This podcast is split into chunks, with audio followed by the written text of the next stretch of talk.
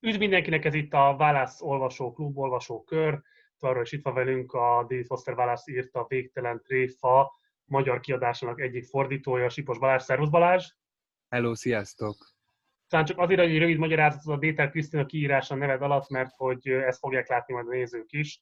Tehát miért vagy Déter Krisztiként jelentkezve a műsorba most?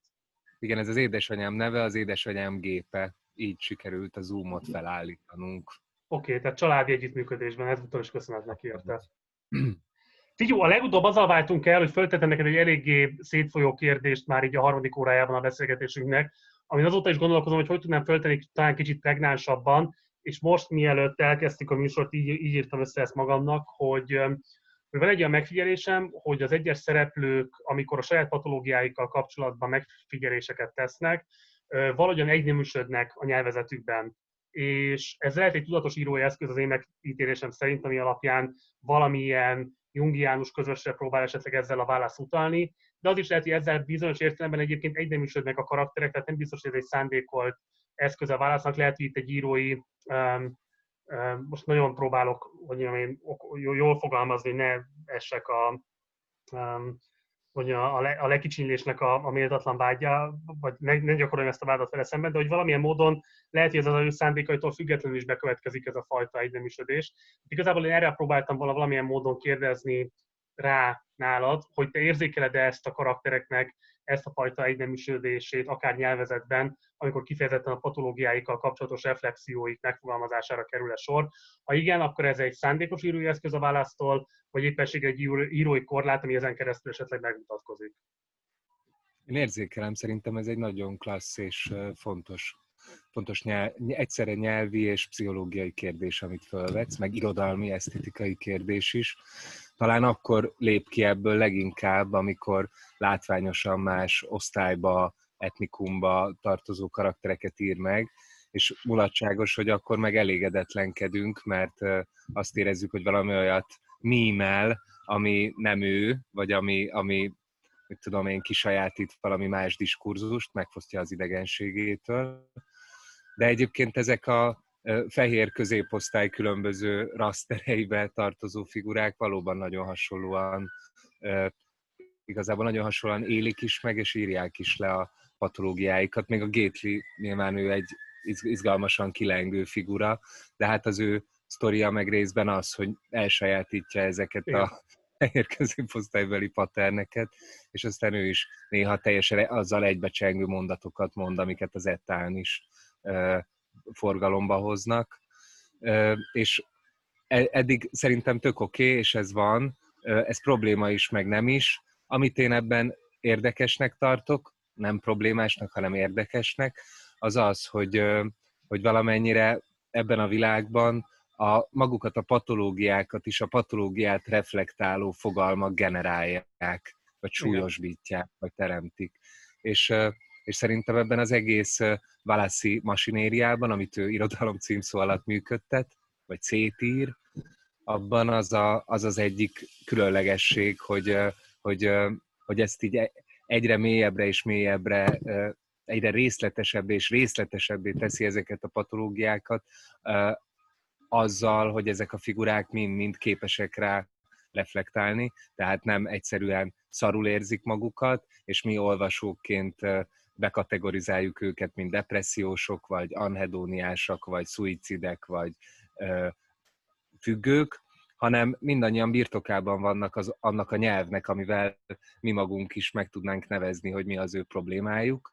Épp ezért ők is ugyanúgy értelmezik saját magukat, mint ahogyan egy más típusú regényben mi értelmeznénk az ő patológiáikat, viszont hát csak ugyanez ez valamennyire homogenizálja őket, és talán nem is egy ilyen átlag, hogy nem is tudom milyen lenne egy ilyen átlag fehér amerikai nagyvárosi középosztálybeli nyelv. Nem tudom, hogy létezik-e ilyen, vagy hogy akár csak Bostonban van-e ilyen, de tegyük fel, hogy van, de hogy, de hogy itt ez a nyelv, amin ők beszélnek, az valóban, ahogy te is mondod, nem ez, hanem egy, egy ilyen kicsit szaknyelvszerű, bigfa nyelvszerű, szaknyelvszerű valami, ami persze nem szigorúan szaknyelv, hanem ami úgy átszivárog a közbeszédben mindenféle intézményeken, meg magánkutakodásokon, meg beszélgetéseken keresztül, pszichológiának ez a kvázi szaknyelve, és ez az, amivel, igen, amivel valóban, mint hogyha még saját magukat is homogenizálnák, és saját magukat is még hát talán betegebbé tennék bizonyos fokig. És, és ezt, ezt mondtam érdekesnek az előbb, hogy, hogy ez, ez ad gondolkodni valót, hogy, hogy mi az, amikor, amikor amikor kényszeresen erről akarunk beszélni, hogy mi a lelki problémánk, és megvannak hozzá a fogalmaink is, és már csak, csak is erről beszélünk, és így vizsgáljuk magunkat ezeken a fogalmakon keresztül, hogy ez mi, ez az, ami talán érdekesebben. Hm. Valahogy így. Te, te mit gondolsz? Nekem az tűnt föl leginkább egyébként, hogy mennyire érdekes az az írói technika, hogy ezt nem az elbeszélő, ugye ő bárki is egyébként követi el, tehát nem ő aggatja rá ezeket a jelzőket, a szereplőket, tehát nem egy külső szempont figyeli meg őket és írja le az ő működésüket így vagy úgy, hanem ez a külső szempontot is maguk a szereplők működtetik a legtöbb esetben, mi pedig ezt belülről, belső monológból ismerjük meg, tehát szerintem ez egy nagyon izgalmas többszörös áttétel, ami, ami valószínűleg mások is használják, nem, az, tehát én nem vagyok ennyire jártas a kortárs amerikai irodalomban, hogy azt mondjam, hogy ez csak a válasznak a, a technikája, de, de én itt találkoztam most vele először, és engem nagyon megfogott, és nagyon érdekesnek találom. Jó, Balázs, ö, rengeteg komment jött az előző adás alá, uh, úgyhogy most többet is be fogok majd most emelni uh, a szokásoshoz képest. Az első Paulo Edith kérdése volt, mi szerint miért nem jön rá Mário, hogy ismeri a rádiós műsorvezetőt, amikor Joel Madame Pszichózis néven futott James Incandenza filmjében is. Erre Seregrei András írta, hogy tényleg, mint egy ilyen fölismerés, amire pedig KTS egy órával a felvétel előtt, a mostani adás felvétel előtt írta rá azt, hogy az biztos ugye, hogy nem láthatta a stáblistát edítéskor, mert a filmeket senki sem láthatta érthető okokból. Az meg simán elképzelhető, hogy nem olvasott tudományos cikkeket az Incandenza életműről, talán ezért. Um, én azt mondanám, hogy lehet, hogy ez a kérdés az, amit most úgyis egyébként fogunk tárgyalni az olvasott szövegrész alapján elég sokat, azt gondolom. Tehát lehet, hogy erre a kérdésre azt tudjuk mondani az érintetteknek, hogy válaszolni fogunk ma ebben az adásban, vagy legalábbis ki fogunk rá térni valamilyen formában, hiszen részben ez a mostani szöveg ez most ezt érinti. Ez nem tudom, hogy egyetértesz, tovább mehetünk-e, és hagyhatjuk ezt Egyetértek. Jó. CK írja, ez csak egy ilyen kis bomó, a műsor kezdetén megrekeriztem, és még a vége előtt befejeztem az ebédet is. És ti vagytok Szabin, ugye? Főhajtás és kalapemelés.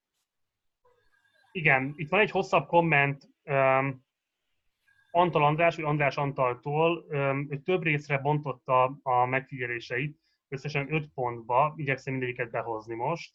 Azt írja, sziasztok, sok minden eszembe jutott az adás kapcsán, először egy technikai dolog, Szerintem a Gately versus Joel párbeszéd elemzése kicsit túl lett tolva, viszont az April versus Wayne jelenet, mint nem is lett volna érdekes. Első, lehet benne van a hiba, de az utóbbi jelenetben, pedig vissza is olvastam még egyszer, nekem az jött le, hogy nem egy, ez nem egyszerű színház, hanem szex jelenet, de lehet én olvastam félre, minden esetre talán több szót érdemelt volna, hogy miért pont a legjobb növendék volt ott, vagy hogy tényleg ő a legjobb. Láttunk már pisztolyal fenyegető játékos, miért ne lehetne az igazgató asszony leszól a bírónak, hogy pontozzon jól bajnok, vény. És amúgy is egy izgalmas jelenet, fiatal idős, tanuló tanár, best friends, best friends mom, talán még tudnám folytatni a sort. De kettő perc mindenre összesen. Rövid az adás, Balázs, ez a, ez a visszajelzés. De tényleg mit tudunk elmondani egyébként a, arról a jelenetről, ami a, az April versus Wayne jelenetként tételeződik itt a kommentelőnél? Én továbbra is a, az elfolytás és az elhallgatás stratégiáját választanám ezzel a jelenettel kapcsolatban. Tehát itt a két perc az nyilvánvalóan árulkodó, és valahogy nekem, bennem az volt, hogy itt a hallgatás többet fog mondani, mint a jelenetnek a szétbeszélése, úgyhogy most sem mennék bele ennek a jelenetnek a taglalásába, hanem jelezném, hogy az nem egyáltalán nem véletlenül szenteltünk neki ennyire kevés teret.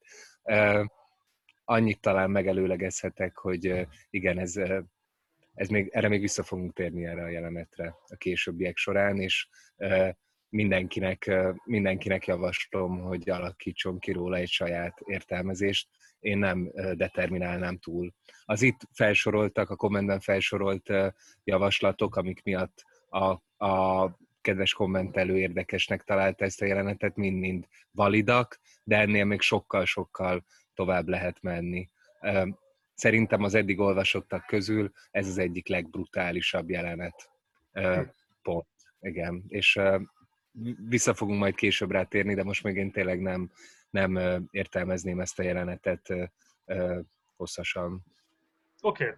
Igen. A másik megjegyzés egy fordító jellegű észrevétel. Azt írja, hogy a mamik lehetne jó magyar név a MAMS helyett, hogyha abból a MOMS-ból indulunk ki, akinek több élete is van, szerető zabi gyerek, az aktivista élet bármi, nekem valamilyen skizofrén személyiségre utal minden esetre, és nem a moms, azaz az anyái birtokos viszonyban, de ez az én személyes megérzésem. Itt igazából akkor úgy teszem fel a kérdést a komment alapján, hogy a moms, vagy moms, bocsánat, az mennyiben volt teljesen evidens választás a legelejétől kezdve, vagy voltak esetleg alakváltozatok, amelyek között vívódtatok a Lidivel? felmerültek ezek a magyar változatok, más is, mint, amit, mint, ami, mint amit elhangzott most. Mindegyiket, mindegyiknek a hangzását nagyon gügyének találtuk a magyar változatoknak. Tehát az a, a komolyság, amit a MAMS figura megkövetel, az a szórakozott komolyság, de de a, a komolyság hangsúlyával az nem teremtődött meg, nem képződött meg a magyar változatokkal és hm. ezért maradtunk inkább az angolnál. Feltételezve azt is, hogy hát azért ez nem egy annyira, hogy mondjam, szokatlan, idioszinkratikus fogalom, hogy, hogy a magyar olvasóban is ne képződjenek meg a, a, az, angol, az angol forma alapján is a kellő kon, konnotációk. Rendszerhez fűződően van egy megjegyzés, hogy nem került szóba, jól figyeltem, hogy mindig észak felé akar menni, ez nekem önmagában ellentmondásos, mivel valahogy mindig vissza kell jutni a kiinduló pozícióba, ha nem akar az északi sarkon kikötni. De ami nem derült ki, hogy miért. Erre én nem találtam infót. Szerintem erről beszéltünk, de hogy miért akart mindig északra kerülni, vagy észak felé haladni, vagy miért keresni mindig az egészaki pontot a, a társaságban is. Arra talán azért nem értünk ki, mert hogy erre jól emlékszem, nincsen különösebb magyarázat a szövegben, de lehet, hogy most rosszul mondom ezt Balázs, kérlek javíts ki, hogyha van nem, erre, erre szerintem sincsen konkrét magyarázat. Még egy korábbi fejezetből tudjuk azt, hogy ő valahogy északhoz köti a védettséget. Tudjuk azt, hogy rá az ő érzése szerint a rendőrség is és, a, és valami bűnszervezet is vadászik. Azért került a zenetházba, hogy elbújjon a, az üldözői elől, valamilyen kábítószerügyben ő elfogyasztotta, illetve a saját szakállára használta föl a rábízott nagy mennyiségű kokaint, azt hiszem, vagy valamilyen kemény drogot, ezért bujkál, és, és ebben az előző fejezetben azt olvassuk, hogy ugye nem is lép ki a zenetházból nappal, amikor kilép, akkor is csak áruhában lép ki, és, és valamiért az éjszakon, az éjszakon tartózkodáshoz köti a védettséget vagy a biztonságot.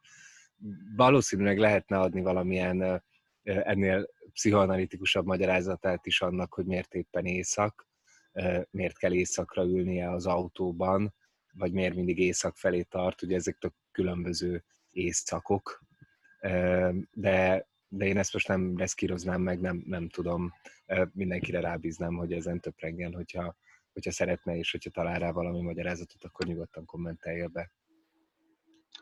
A negyedik pontot az, az igazság, hogy nem értem, úgy vezeti fel a kommentelő, hogy egy kis kötekedés, Mr. Green legnagyobb rettenetére vagy az egyik lába kezdett el spontán nőni, vagy a másik spontán összemenni, minden esetre az egyik lába pár hét leforgás alatt, mint egy hat hüvelykkel hosszabb lett a másiknál. Ennyi a megjegyzés. Nem tudom, hogy ebben mi a kötekedés, nem tudom, hogy neked van esetleg erre bármi ötleted, Balázs? Hát ez nagyjából egy idézet a szövegből. Egy idézet, igen, a szövegből, úgyhogy itt nem pontosan tudom. Lehet, hogy akkor valamit nem pontosan idéztünk az előző adásban, minden esetre majd esetleg kérjük akkor az ezzel kapcsolatos kiegészítést még. És akkor van egy ötös megjegyzés még, ami a, a adás elejé kérdésünkre vezet vissza. Azt írja, hogy abban egyetértek Marci, hogy a könyv mintha egyneműsíteni az embereket a problémáikkal való szembesülés, értelmezés, fel nem dolgozás, stb. tekintetében, mintha mindegy lenne, mi a történeted, mik a körülmények, ugyanoda jutna mindenki a szemében. Van Marka Brunak egy megjegyzése, de ez a mostani szövegrészhez kapcsolódik, ezért most nem hoznám ide be. Van itt egy másik megjegyzés, ami szintén a mostani szövegrészhez kapcsolódik, tehát szintén hoznám még ide.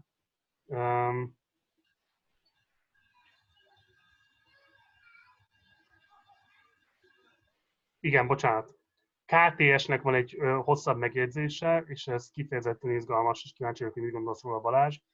Azt írja, a szedd le az almát, bazd meg a törzset, a könyvben angolul, eat the apple, fuck the core, szó szerint edd meg az almát, csesz a csutkájára. Van egy amerikai haditengerészeti mondás, az eat the apple, fuck the core, edd meg az almát, csesz a hat testre, a jelentése kb, de magyarul egyáltalán jön ki a szóvic, ami a core, tehát szore, mint törzs, és korb, mint corps, hasonlóságára játszik rá, tehát nem véletlen, hogy Hellnek az almát látva a korral jut eszébe. Az eredeti mondás arra vonatkozik, hogy míg a haditengerészet tagja vagy, tegyél meg mindent érte, azonosulj vele, falt fel, emézd meg, aztán ha elég, lép le. Dobd el a már nem hasznos részt az almából, a csutkát. Tudtál erről az angol analógiáról, vagy erről a haditengerészetes analógiáról, Balázs? Én nem tudtam, és fantasztikus ez. Az, hogy én nem tudtam erről, egyáltalán nem jelenti, hogy a Lili ne tudott volna róla. Majd megkérdezem, valószínűleg ő tudta. Ez az ő, ő szakasza volt eredetileg. Én csak örülök, hogy ez így tisztába lett rakva. Illetve a kommentől itt még behoz egy cikket is, amiben erről lehet egy kicsit hosszabban olvasni, úgyhogy ha valakit érdekel, akkor nézze meg az előző adás komment szekciójában KTS kommentjét. Akkor Unoka József írja, magyar például Borbé Szilárd nincs telenek, nincs, telen, nincs teleknek írja, de nincs telenek című regényét hoznak fel, amiben hasonlóan brutális állatkínzásokról olvashattam. Ott volt kis cica, vizes laborba folytásától kezdve, csirke, basszáson keresztül minden utóbbira, azt hiszem már ebben a könyvben is volt említés. Szerintem erről nem volt említés ebben a könyvben, de hát igen, egyébként van a magyar irodalomban is hagyománya az állatkínzásokon keresztüli karakterábrázolásnak, vagy igen, tehát ez nem idegen tőlem, csak a Borbély nincs tele neki, hanem nyilván sokakat lehetne most mondani, és felesleges bárkit is kiemelni. Van bármilyen más összefüggés a nincs telenek és Borbély Szilárd, illetve válasz és végtelen tréfa között, amit érdemes tartanál kibontani, Balázs? Hát most hirtelen nem jut eszembe semmi, de annyit hozzáteszek, hogy tényleg volt csirkebaszás, a nyúlszájú, nyúlszájú díler, akiknél a Bruce Greenék laktak, az, az üzte ezt a sportot. Na, Igen. akkor ez az én figyelmetlenségem, akkor tök jó, hogy így szólt ez a komment. Ifab Ráci Péter kérdezi, hogy csak annyi technikai kérésem lenne, hogy a 11-es és a 12-es részt fel tudnának tenni Spotify-ra is, fejlesztél az összes rész Spotify-ra, amint a, az internet hozzáférésen normalizálódik, és ez valószínűleg a jövő hét vége, utáni héten már, tehát jövő hét utáni héttől ez már meg fog történni, és onnantól kezdve nem lesz semmilyen elcsúszás a, a podcast formátumban sem. Um, Orsolya, Farkas Orsolya írja, úgy tűnik elgalopíroztam a mi van Joel fátyja alatt kérdésben. Azt képzeltem, hogy a többször is hangsúlyozott vegyészapa leöntötte valamivel. A 231. oldala a szponzorált idő kronológia után úgy hivatkozik Corinra, mint páratlan löttyintett sav előli elugró tehetség. Itt még kiderülhet valami, mondja Orsolya. Fantasztikus egyébként, hogy ezekre az emberek így emlékeznek nekem, mert semmilyen um, tehetségem nincsen, hogy ilyen szövegrészek megmaradjanak a fejemben. Um, annyit csak meg tudsz erősíteni, hogy kiderül még ezzel kapcsolatban valami, Balázs? Igen, és tök jó, a, tök jó az idézet is. Igen. Fantasztikus, Orsolya lenyűgöző. Jó, Katona Judit írja, visszagondolva ez a rendi lánc nem csak állatgyilkos, hanem pervers szexuális ragadozó is, ahogy az 580. oldalon kiderül. Mondjuk talán nem meglepő, hogy egy olyan családi háttérrel, főleg olyan anyával, aki neki adatott. Nagyon tetszett Marci, mikor úgy jellemezted Mrs. Lance buszos kalandját, hogy erősen méltóság deficites volt. Ez kicsi eufemisztikus megközelítés, én konkrétan visítva rögtem, mikor olvastam, és azon is, ahogy meghalt. Tudom, nem szép dolog ez mármint ezen nevetni, de nagyon groteszk jelenetek voltak ezek. Egyébként Rendivel fogunk, vagy Lence fogunk most még majd foglalkozni, hiszen egy elég súlyos szituáció kirobbantója lesz majd, pont azon cselekedete okán, amit az előző adás alatt dolgoztunk föl. Erre van megjegyzésed, akkor nyugodtan mond Balázs. Nincs megjegyzésem, és figyelek közben, csak merül okay. a gép. Jó. Megálljunk? Nem, mehet. Jó. Akkor Kupcsik András kommentjével folytatom. Azt írja, a könyv feldolgozására szerintem egy több részes opera lenne a legjobb. Opera, a zene nagyon jól tudja érzékeltetni a háttér motivumokat, amik a sorok között vannak elrejtve, és amiért én követem ezt az olvasóklubot, ugyanis sok aspektus nehezen esik le. Több részes, bár még csak a könyv felénél járunk, már eddig is annyi történés és élményen vagyunk túl, kövezetek meg, de talán mégis néhány kulcs karakterre fókuszálva el lehetne mesélni a történetet tömörebben. Egy opera, egy karakter. Aztán majd újra és újra megnézik a darabot a népek, hogy összeálljon a kép. Az egyébként egyetértek, tehát ugye részben nyilván a, a Budó Viktor féle ilyen ö, totális színházi megközelítés is valószínűleg fog tartalmazni zenés elemeket, felteszem én, kiindulva a bodói ö, színházi nyelvből. De egyébként igen, az opera az meglepően izgalmas formátum lehet, bár egyébként pont a, a kortárs operának ezek a különböző próbálkozásai, akár mondjuk a Philip Glassnak, vagy, vagy, vagy másoknak a, a próbálkozásai nem biztos, hogy a legsikerültebbek voltak, amikor regényadaptációban gondolkoztak. Um, pont láttam tavaly, az Olga Neuwirth csinálta meg Bécsben egy hasonló regényadaptációt, és az se volt egy különösebben sikerült próbálkozás. Már az apparátussal próbált pótolni nagyon sok mindent, amit a zenével nem tudott kifejezni, és az nem biztos, hogy akkor megindokolja, hogy opera formában érdemes gondolkodni, de ettől még, ettől még nem elvetendő. Tehát, hogyha esetleg vannak ilyen ambíciói vagy, vagy, vagy, vagy képzettséget talán, akkor hajrá, mindenképpen érdeklődve várjuk a végeredményt.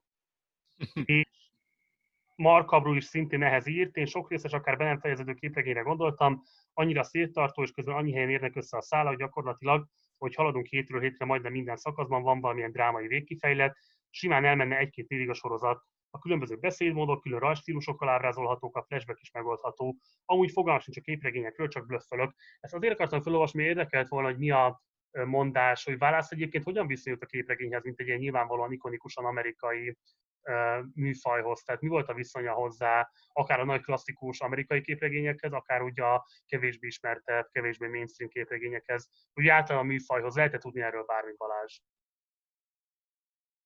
Igen, hát itt egy beszédes hallgatás van. Én az életműben sehol nem találkoztam, nem is csak a képregényel foglalkozó válasz eszével, vagy hasonlóval, hanem még azzal sem, hogy bármely karaktere képregényolvasó lett volna, úgy értem szenvedélyes képregényolvasó. Nincs a, az életműben szöveges lenyomata annak, hogy a válasz valaha is mélyebben elgondolkodott volna a képregényen, de szerintem ennek az az oka, hogy ő inkább nagyon rossz tipizálással élve, ő inkább tévés volt, és ez a nagy témája, hogy eh, ahogyan ez majd ebben a most olvasott részben is visszatér, kamaszkorában napi 5-6 órát töltött a tévé előtt, és az akkor látott valószínűleg nem kimondottan színvonalas sorozatoknak, vagy tévéműsoroknak az élményét dolgozta föl változatos módokon, de annak a, az amerikai pszichéretet hatásával fókuszált, és emiatt talán nem, nem, nem maradt figyelme, vagy nem tartott olyan jelentősnek, fontosnak a képregényeknek az amerikai pszichére gyakorolt hatását, mert hát ő még nem tudta, hogy micsoda... Hogy ez össze fog érni, igen. Igen, hogy a kettő össze fog érni, igen, itt a tízes években. Igen, pontosan. Szóval én e, ez, ez lenne a válasz. Itt. Radics Andrásnak van egy megjegyzése, azt írja, hogy vajon az, hogy Vajon az, hogy eme finoman csiszol, terápiás és végtelen empatikus egyben szórakoztató könyvírója, bocsánat, végül megölte magát, és az idézet Bartók Imre kritikájából összefügghet egymással. Az idézet, mármint a Bartók kritikából így szól. Az egyetlen kétségem a könyvvel kapcsolatban, mint a disztópiája egy kulcsfontosságú kérdésben két évtized után már sejtetően meghaladottá vált volna, a virtualitásról van szó. A két vagy eseteként háromdimenziós felületek terek által lehetővé vált másik világ problémája, nagyjából a 90-es évek végére kipörögte magát, a Tréfa 96-os, a Matrix 99-es, ám azóta kirajzódni látszik, hogy az emberek oly mértékig organikusan egyé válnak technológiai protéziseikkel, hogy nincs is semmiféle átjárás a két világ, az igazi és a virtuális között, hiszen már megmondani sem lehet, hogy a valóság virtualizálódott, vagy a virtuális lépett az előbbi helyére. Ezzel együtt válasz enyhén szólva techno-melankolikus víziója messze menőkig releváns, de az sem kétséges, hogy az itteni ilyen sokkal alaposabb és szisztematikus rekonstrukciót igényel, eddig tart az idézet Bartók Imre kritikájából. Mm. Ha jól értem, arra kérdez rá András, hogy, hogy az idézet igazságtartalma összefüggésben állhat-e azzal, hogy Valász öngyilkos lett végül. Hát erre nem tudom, hogy tudunk-e válaszolni, Balázs. Hát erre nem, nem hiszem, hogy tudunk válaszolni, Marci. De arra a részére, amit a Bartók Imre idézet mond, majd egy picit később egy szakasznál fogok valamit mondani.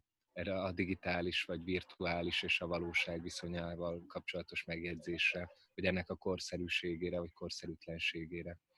Erre majd még visszatérek, visszautalok.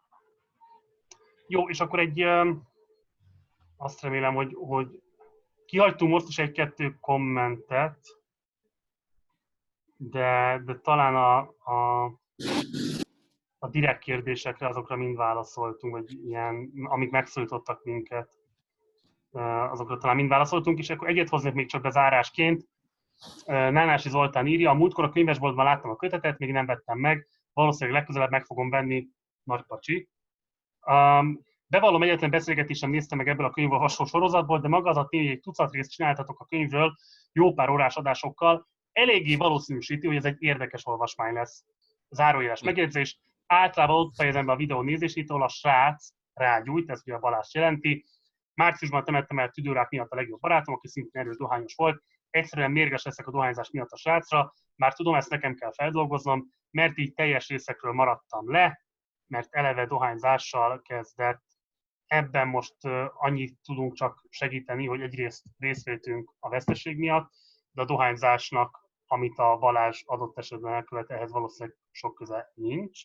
De az érzékenységgel kapcsolatban maximálisan empatikus vagyunk, és nem a tervészítésed miatt gyújtottam rá most én is a dohányra, hanem egyszerűen azért, mert sajnos jól esik így beszélgetni.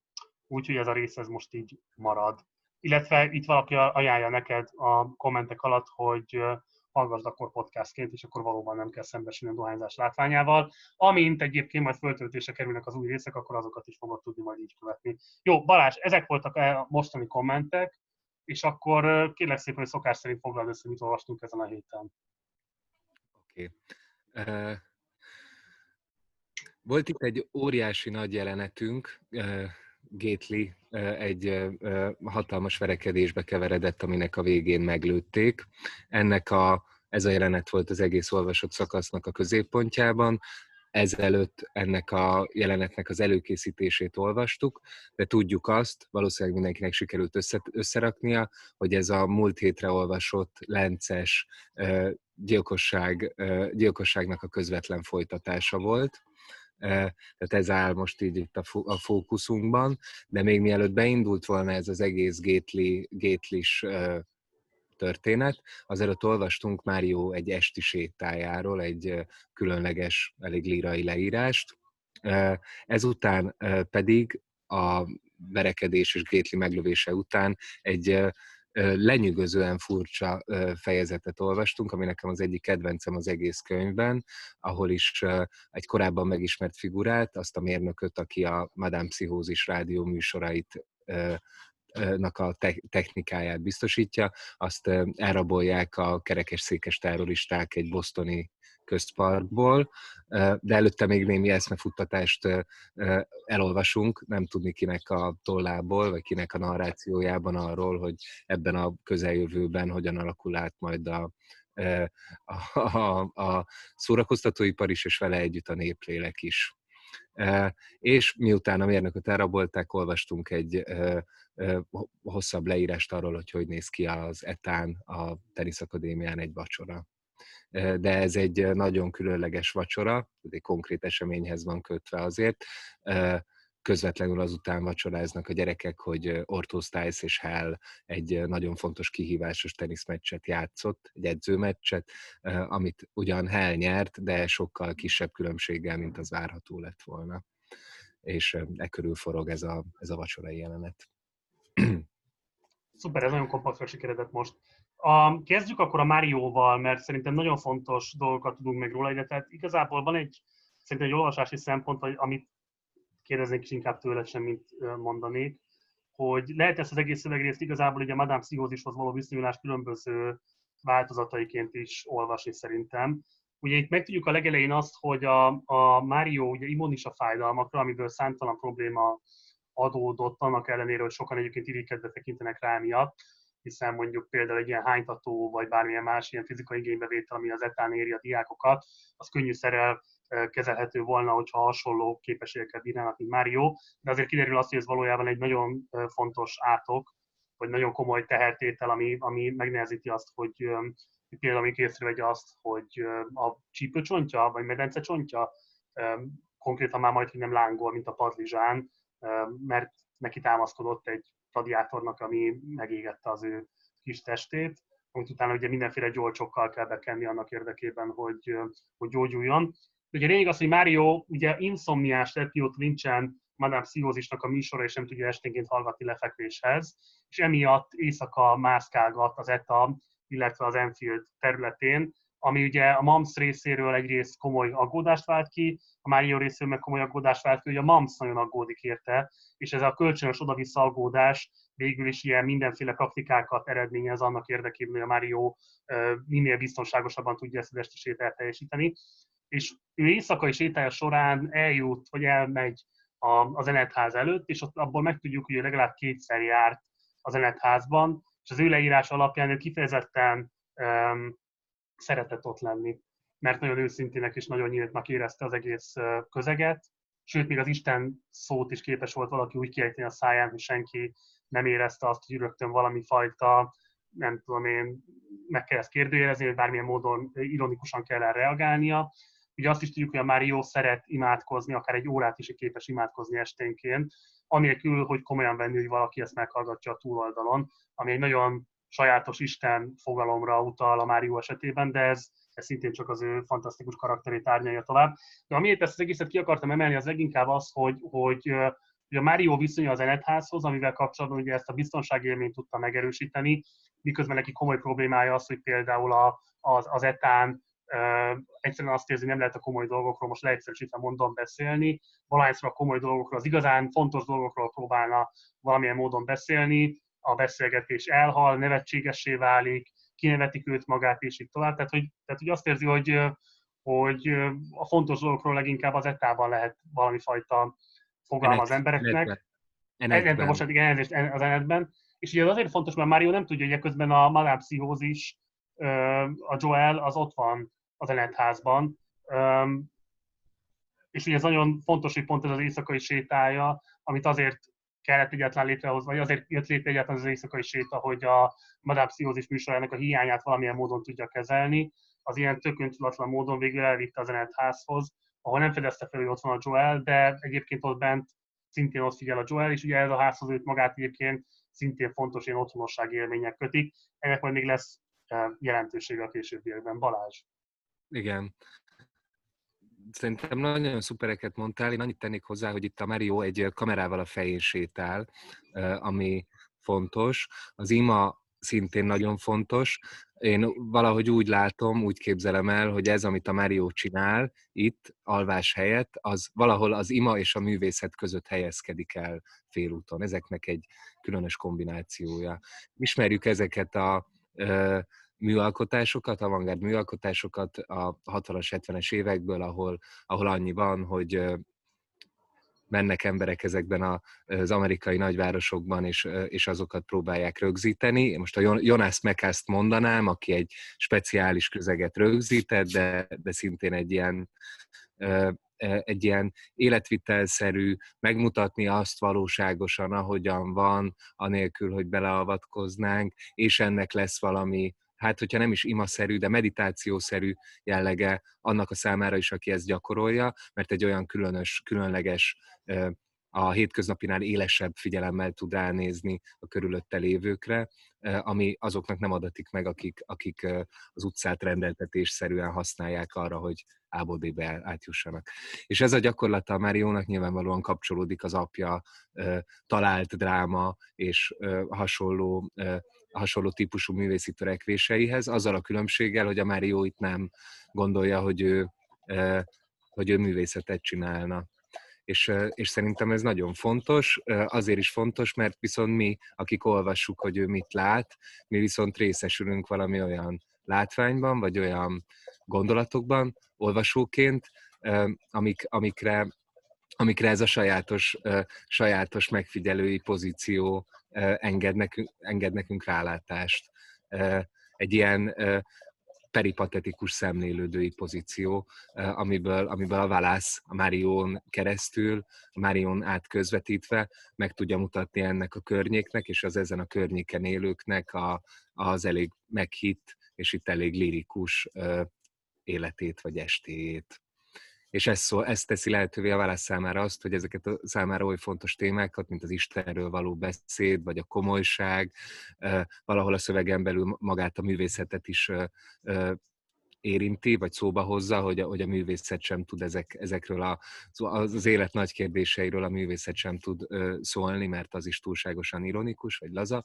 Szóval, hogy maga a válasz is így a Márion keresztül tud, tud, tud, tudja beírni, vagy engedi meg magának, hogy beírjon a szövegébe olyan kérdéseket, amik, amiken mi olvasóként, hogyha nem lenne mondjuk a Mário figurája, akkor ugyanúgy zavartan röhögcsélnénk, mint ahogyan az etások röhögcsélnek valahányszor az Isten név vagy hasonlók szóba kerülnek.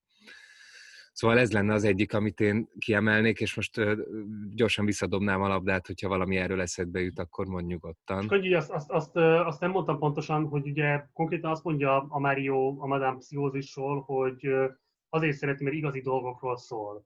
És ugye nagyon vicces, hogy ugye a rádióműsorról van szó, ami az eddigi ismereteink alapján egy tehát egy, egy végletesen avantgárd jellegű műsornak kell tekintenünk, ami nagyon nehezen behatárolható, hogy van-e bármilyen tárgya, amiről kvázi szól a műsor, van-e mm. bármilyen konkrét kézzelfogható szándék, amit a Madame Pszichózis így át szeretne adni a hallgatóságnak, viszont a Máriónak van erről egy ilyen nagyon direkt megállapítás, hogy itt igazi dolgokról van szó, és ezért nagyon fontos, és ezért nagyon kötődik hozzá. Illetve, hogy ugyanez, hogy miközben a, tehát amikor a, az etában van szó igazi dolgokról, akkor pedig a Hell folyamatosan infantilizálja a Máriót, vagy legalábbis neki ez a megélése, de ezzel együtt is nagyon szereti a helyet, és nagyon aggódik érte, sőt újabban kifejezetten érez egyfajta szorongást, amiatt, hogy rá gondol, hogy miközben az ő megítélése szerint ő maga egyáltalán nem változott, azt érzékel, hogy a Hell elkezdett megváltozni, és nem, tudja, nem, nem ért igazából ennek az okát, ez egy teljesen új érzés az ő leírása alapján a saját testvérével szemben. Ide egy idézetet, így, így van, milyen egyetértek, egy idézetet fontos beolvasni. Azt mondja Mário, hogy ő, Mário nem tudja megállapítani, szomorú-e Hell. Egyre kevésbé igazodik ki Hell lelki hogy épp milyen a hangulata. Ettől nyugtalan, mármint Mário. Régebben valahogy beszéd nélkül is a gyomrában érezte, nagyjából merre van Hell és éppen mit csinál, akkor is, ha Hell valahol messze játszott, vagy ha Mário maga utazott el, de már nem, nem érzi. Igen. És, ez, ez, és ugye ez a, tehát nem is csak, hogy megváltozott a hell, hanem ez a központi kérdés a Máriónak, hogy szomorú, hogy szomorú-e a hell valami olyasmi miatt, amit, amiről ő Mário nem tud, vagy amit ő Mário elől a hell eltitkol. És ezt érdemes megegyeznünk, hogy amit a Mário szomorúság alatt ért, az valószínűleg nagyon más, mint amit mi értünk szomorúság alatt, vagy ő valahogy Szóval, hogy ne, ne gondoljuk azt, hogy előre tudjuk, hogy mit jelent szomorúnak lenni, pláne ne gondoljuk, hogy tudjuk, hogy mit ért a Mário szomorúság alatt, amit, amit a hellre olvas rá. Most csak jegyezzük meg, hogy ez az ő gyanúja. És uh, én a, a, még egy gondolatot ahhoz, amit a Joelről mondtál, hogy ez szerintem nagyon uh, fontos, hogy mi valóban nem is tudjuk, hogy mik azok a, mik azok a nagyon mély dolgok, amiket a Joel elmond ebben azokban a rádióadásokban, amelyekhez a Mario olyan mélyen kötődik. Mi egyszer hallottuk a Joelt rádióadás közben beszélni, amikor egy hosszú felsorolást tartott, hogy a világ összes ö, fogyatékosa, betege, nyomorékja jöjjön, itt mindenki meghallgatásra talál. Tudjuk, hogy ez a védke prospektus volt, amit abban az adásban beolvasott, és valóban hát az alapján nem gondolnánk, hogy ott aztán a leg, legmélyebb dolgok kerülnek szóba abban a rádióban. De szerintem ez itt megint egy olyan sajátos választechnika, a titkosítás, elrejtésnek a technikája ránk olvasókra van bízva, hogy azt a körül, körülkerített helyet, ami ez a rádióműsor, azt mi töltsük meg a saját fantáziáinkkal, ahogyan a, az Infinite Jest, vagy Végtelen Tréfa című filmet sem láttuk még eddig, de nyilván mindannyian már elképzeltük kismilliószor, hogy mégis mi a fene lehet abban a filmben. És, és ahogy már beszéltünk arról, hogy karakterekkel kapcsolatban is csinálja ezt a választ, hogy ad nekünk támpontokat, de, de inkább csak úgy felkelti bennünk a vágyat arra, hogy mi magunk, mi magunk fantáziáljunk arról, hogy, hogy milyen lenne számunkra egy, egy, egy, egy olyan angyali figura, mint a Mario, mondjuk, és ugyanígy, tehát hogy nem mutatja direktben, hanem csak némi fogódzót ad, hogy el tudjuk képzelni, beinduljon a fantáziánk. Ugyanígy mondjuk ennél a műsornál is ez, ez a játék működik szerintem. És még, még egy dolgot ehhez hozzátennék, egy idézetet, hogy Mário odaér a zenethez, és akkor a következő van, megáll egy ablak előtt.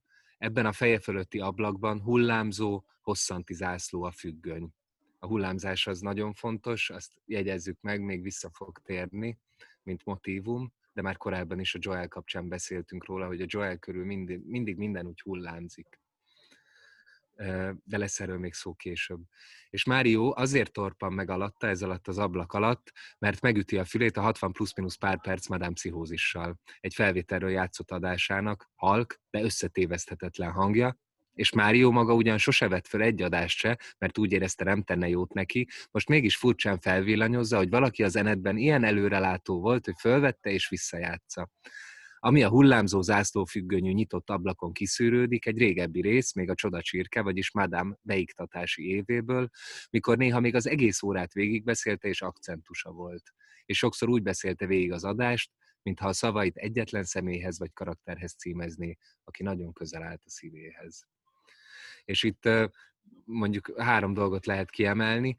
Az egyik az, a, az, egyik az ez, a, ez a hullámzás lett volna, a másik az az, hogy mi tudjuk későbbről, hogy ez itt valóban a Joel, aki saját magát hallgatja vissza. Ebből a mérnökös jelenetből tudjuk, mert ott a mérnök elmondja, hogy a Molly Notkin nevű barátnője a Joelnek, az el, bement a, a, az MIT-re, ahonnan sugározzák az adást, és kihozta a felvételeket a Joelnek, a Joel kérésére.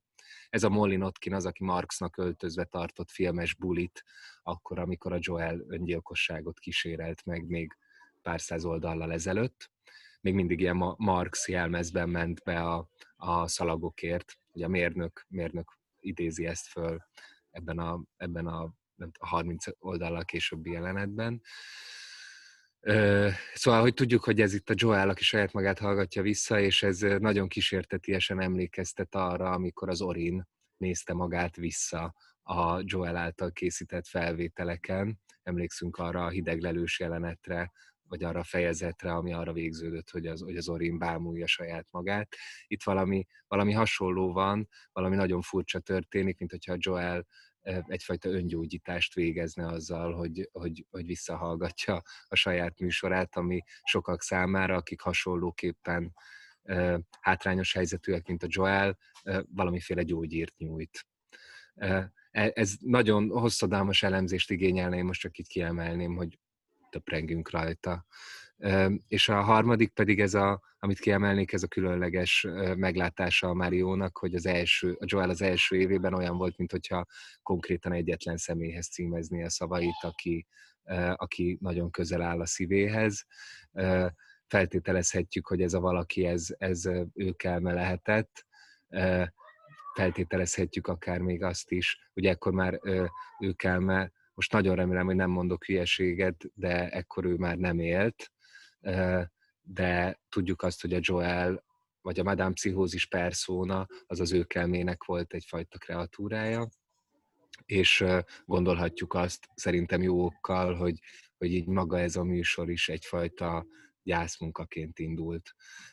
Mert ha már annyit beszéltünk arról, hogy a Hell hogyan éli meg azt, hogy az ő kelme meghalt, akkor valószínűleg azon is érdemes töprengeni, hogy, hogy a Joel mondjuk hogyan élte meg ezt. Tehát ezt a, ezt a hármat, ezt a hármat emeltem volna ki innen. Én eredetiként csak egy dolgot akartam még behozni, ez egy személyes, hogy a szövegleg megtudjuk, hogy a Mário ugye 18 és most lesz majd 19, és csak ezen töprengtem, hogy ugye nagyon kevés van már hátra a regényből, tehát nem feltételezhető, hogy lesz már nagyobb közegváltás a Mário életében a regény, ide, a regény idejében ami azért szomorú csak, mert soha nem fog kiderülni, vagy feltétlenül már nem fog kiderülni az olvasó számára, ez ránk van bízva, vagy döntsük el, hogy valóban arról van csak szó, hogy a Mario olyan regiszterekben mozog, ami hogyha egy másik közegben, másik közeggel találkozna, akkor ott, ott tudna partnereket találni, tudna szövetségesekre találni, egész egyszerűen csak kilóg az etás átlagból, vagy pedig épp ellenkezőleg lehet, hogy a Hellnek van igaza, és a Mario sajátos módon annyira infantilis, hogy, hogy pont ez a védett közeg még az, ami őt valamilyen módon meg tudja kivenni azoktól a traumáktól, amelyek más közegben tudnák őt érni. De akkor ez is egy olyan dilemma, amit az olvasónak kell eldöntenie. Bár lehet, hogy a könyv a maradék, nem tudom, 200-250 oldalon keresztül ad majd valami kapaszkodót erre vonatkozóan. Menjünk tovább az Enetház, ennek a tragikus estének a, a, a leírására. Ugye megint találkozunk uh, Gétlivel, és uh, Oké. Okay. Szóval, tehát az Enetházban találkozunk Gétlivel, és megismerjük azt a szertartást, ami részben egy, ugye a főkapu bezárásából, illetve a lefekvéshez való készülődésből áll össze. Most nem akarom feltétlenül részletesen ismertetni ennek az egésznek a menetrendjét. A lényeg az, hogy van egy bosztoni szabályzat, ami alapján épp éjfélkor cserélődnek meg azok a, az utca részek, amelyeknél illegális a parkolás. Tehát addig a páros oldalon volt, akkor hirtelen a páros páratlan oldalon lesz illegális a parkolás, és vice versa.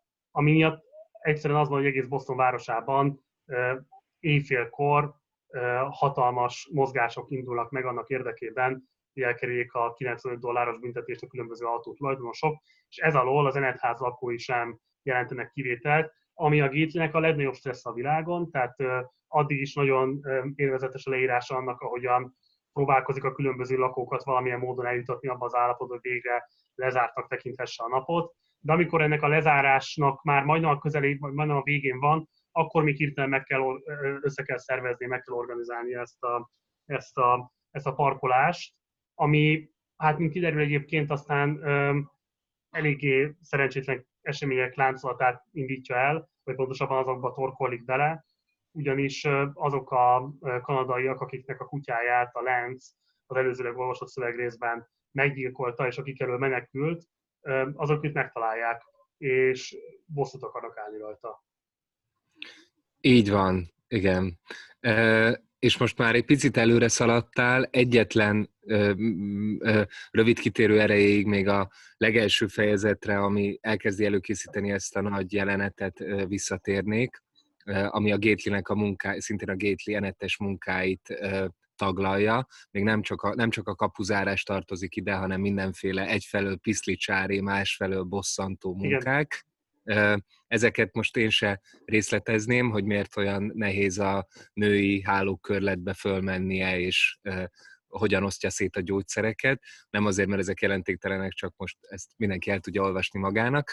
Annyit emelnék ki, két dolgot. Az egyik az az, hogy az egyik az az, ahogyan bevágunk ebbe a jelenetbe, mert nagyon-nagyon szép, szerintem. Még a Máriósnak a végén olvassuk, hogy utoljára, ott áll a zenetháznál, és az, az van, hogy utoljára még egy nagy darab szögletes fejű fiút is lát aki az igazgató fekete asztala fölé görnyedve ír valamit. Megnyalja a ceruza hegyét, kényelmetlenül meggörnyed, oda kanyarítja a karját a köré, amibe ír, mint a nehezebb felfogású iskolások témazárók fölött a Ringen latin kisegítőben ugye oda járt a Mário egy ideig, aztán ki kellett venni abból a suliból, mert ő nem volt hajlandó írni és olvasni, de most itt hát össze tudjuk rakni, hogy ez a nagy darab szögletes fiú, aki az igazgatóiban körmöl, az a Gétli.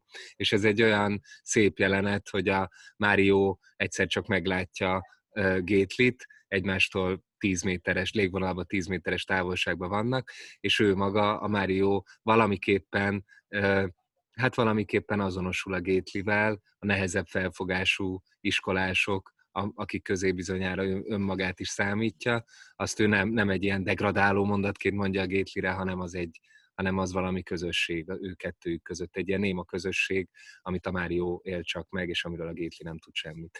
És innen vágunk be, és akkor a másik, mondd csak Marci. Ja, hogy, amit, amit elhagytam, igen, bocsánat, át, átugrottam az, az Orin posztkoitális érzéseit taglaló rendkívül fontos fejezetet, vagy hát ilyen bekezdést, elnézést érte valóban, igen, ezt Ja, semmi gond, semmi gond, semmi gond, rögtön, rögtön, oda, rögtön oda, át, én is kihagytam az előbb a felsorolásból, úgyhogy Tori rosszul járt, ez is egy elfolytásunk. De még egyet hadd emeljek ki itt a Gatelyről, mert ez is olyan érdekes volt most nekem a sokadik újraolvasásra jutott csak eszembe, hogy itt azon elmélkedik a Gately, idézem, most viszont Gately már kb. percenként kattog azon, hogy mi a franchoz fogjon, ha lejár az alkalmazotti éve, és kénytelen lesz kiölt lélekkel, józanon, viszont totál leégve, és továbbra is tök elveszetten szedni a sátorfáját, és belevágni valamibe odakint. És aztán pedig azon elmélkedik, hogy ő már csak valami fáradt szakértelmet sugárzó tekintettel, kicsit ilyen monoton módon kezeli az újra meg újra hasonlóképp ismétlődő elvonási tüneteket és mindenféle őrületeket, amiket a bentlakók produkálnak neki, fáradt szakértelemmel lerendezi, kezeli őket, elhelyezi őket, istápolja őket, de, de, de hogy mégis az egészben van valami lélekölő attól, hogy állandóan ugyanazok a szituk ismétlődnek, amelyekben neki empátiát kéne tanúsítania, de már inkább csak szakértelmet tanúsít, és nem annyira empátiát. És ez a kettő, ez, hogy ő itt van bent, de ennek vége lesz, ennek a fura védettségnek, vagy ennek a meghosszabbított bentlétnek, illetve ez a fáradt szakértelem, ez több korábban látott státuszhoz kötődik, a prorektoroknak a státuszához, kicsit a nagypajtások státuszához is, az etán, amennyiben a Gétli az, aki a, az arctalan intézetet humanizálja a bentlakók felé, de azon az áron, hogy ő még egy évet itt lehúz, mint egy ilyen meghosszabbított módon, hogy addig se kelljen szembesülnie azzal, ami odakint van. De ez a fáradt szakértelem, ez pedig a, az, az eddig látott orvosok meg pszichológusok attitűdjére is emlékeztet, abban, hogy hát emberek segíteni próbálnak a másik másik emberen, vagy sok-sok másik emberen, és hát szükségképp ez, ez valamiképp rutinizálja ezt a, ezt a segítségnyújtást. Viszont nem lehet máshogy megoldani, hiszen valakinek mégis meg kell testesítenie, már amennyire tudja az intézményt, lelket kell neki adnia, akkor is, hogyha lélekölő, ahogyan lelket ad neki, és maga a Gately is ezeket a dilem, maga a Gately megéli ezeket a dilemmákat, amiket korábban pszichológusoknál, orvosoknál vagy a prorektoroknál inkább csak mint, mint ilyen elidegenítő attitűdöket láttunk viszont, mert mindig a betegekkel, vagy a gyerekekkel, vagy a páciensekkel voltunk, és nem láttunk bele abba, hogy egy prorektor, egy pszichológus vagy egy orvos hogyan éli meg azt, amit csinál. Ennyi lett volna itt, amit, amit, szerintem, amire szerintem érdemes itt figyelni, hogy erre érzékeny a gétli. És akkor a kimaradt orientált, azt mindenképpen akkor röviden tárgyaljuk át. Ugye kiderül az, hogy ugye a 614. oldalon indul ez a, ez a rövidke kis fejezet, itt rögtön a közepébe Csaba a, az elbeszélő, így indul a szöveg. Után ritkán érez nyár, síítatlan szomorúságot, csak hirtelen elszáll belőle minden remény, marad a megvetés, amit a foszkoitális hangocskák és intézkedések ideje alatt olyan jól átszáz gyöngét törődéssel. Orin csak adni képes a gyönyört, kapni nem. A szánalmasabbja ebből egy csomószor azt szűri le, hogy csodás szerető, szinte álomszerű, ami csak olaj a megvetésre. És itt azért érdekes szerintem ez a szövegrész, mert van egy, ugye itt utána a konkrét jelenet az arról szól, hogy az éppen aktuális alany, aki Lorin összebújt, ő egy, ő ez a, találkoztunk már vele ez a kézmodell, hogy a Hotel szobában elbújtak, ott egyszer csak kopogtatnak az ajtón, a kézmodellnek el kell bújni a, a takaró alá, aztán az Orin ajtót nyit, és ott áll, vagy hát pontosabban ott ül, az egyik ilyen kerekesszékes fickó, akiket már látott különböző helyzetekben, hogy követték őt az elmúlt időszakban, és egy közönkutatásnak átszázott kérdéssorral próbál információkat kinyerni az Orinból, amivel kapcsolatban az Orin nagyon készségesen próbál válaszolni, vagy belemegy egy játékba. Ő azt feltételezi, hogy tőle autogramot akar kinyerni a másik, aki ott ül vele szemben. Um, illetve van benne egy olyan um, érzés is, amit leír a szöveg, ami alapján arra is gondolhatunk, hogy ő nagyon könnyen köti ezt a figurát Márióhoz, hogy legalábbis megérthetjük ezt a feltételezést. De ami szerintem ennél még talán egy kicsit érdekesebb is, hogy van a szövegnek egy olyan, um, igen, van egy olyan megfejthetősége, vagy egy pontosan olyan jelzése, ami alapján azt feltételezhetjük, hogy az Orin számára a szeretkezés kicsit hasonlatos lehet ahhoz, amilyen élményben ő részesíti a nőket, mint amiben a szórakoztatás patron részesíti a nézőit, nevezetesen, hogy van egy ilyen óhatatlan vágyakozás az iránt, hogy újra aztán az Orin karjába kerülnek azok a nők, akik egyszerűen találkoztak vele. Hogy ez az Orinnak a saját maga megfejtése a saját szeretői képességeiről, és én értelemben egy felülbeszélésről van szó, vagy pedig az elbeszélőnek egy megfigyelése, amivel összeköti őkelmét az Orinnal. Ez egy jó kérdés a szövegnek. Most összevontam két szövegrészt, mert ez egy későbbi szövegrészben derül ki, de ugyanarról jelenetről van szó, és ez a lényeg alapvetően, ami szerintem nagyon izgalmas összekötés, hogy a, az apa utolsó filmje, a szórakoztatás, ami ugye most már tudjuk, hogy milyen elképesztő hatással bír, és amiatt nagyon sokan mozdulnak meg, hogy megszerezzék a mesterkópiát, és ezzel keresztül azt a feltételezett hatalmat, amit a patron birtoklása jelenthet, ha ezt nézők elé tudják tárni. És ezzel lett pedig ott van a, a, a, a őkelme fia, akiről annyit tudunk meg, hogy, hogy nem képes örömét lenni a szeretkezésekben. Ellenben viszont vagy megítélése szerint, vagy pedig az elbeszélő megítélése szerint képes olyan vágyat kelteni azokban a nőkben, akikkel egyszer összebújt, hogy utána nem tudnak más után vágyakozni, csak ő utána.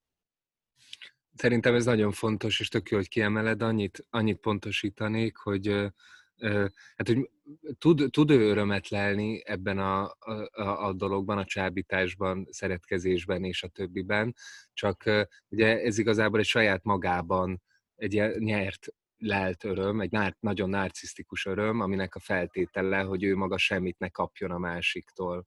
És ugye itt egy ilyen közkeletű tévedés lenne azt hinni, hogy az Orin kihasználja a nőket, úgy, ahogyan a kihasználást általában érteni szoktuk, mert nem azt csinálja, hogy mert hogy ő a legtökéletesebb szerető bizonyos szempontból, más szempontból meg a legborzalmasabb szerető, ő az, akinek nincsen szüksége semmire a másiktól, hanem mindent megad neki, annak érdekében elhalmozza a nőt, hogy a legnagyobb figyelemmel és kedvességgel annak érdekében, hogy tulajdonképpen ereje se, se késztetése se maradjon arra, hogy valamit mm. viszonozhasson, viszont tudjuk, hogy hát semmiféle szerelem nem működhet úgy, hogy, hogy valaki csak ad a másiknak.